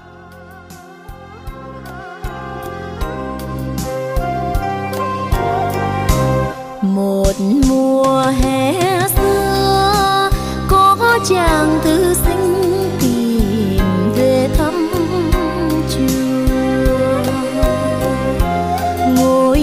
phù phủ sương mù. Lừng lơ trên cao như là tranh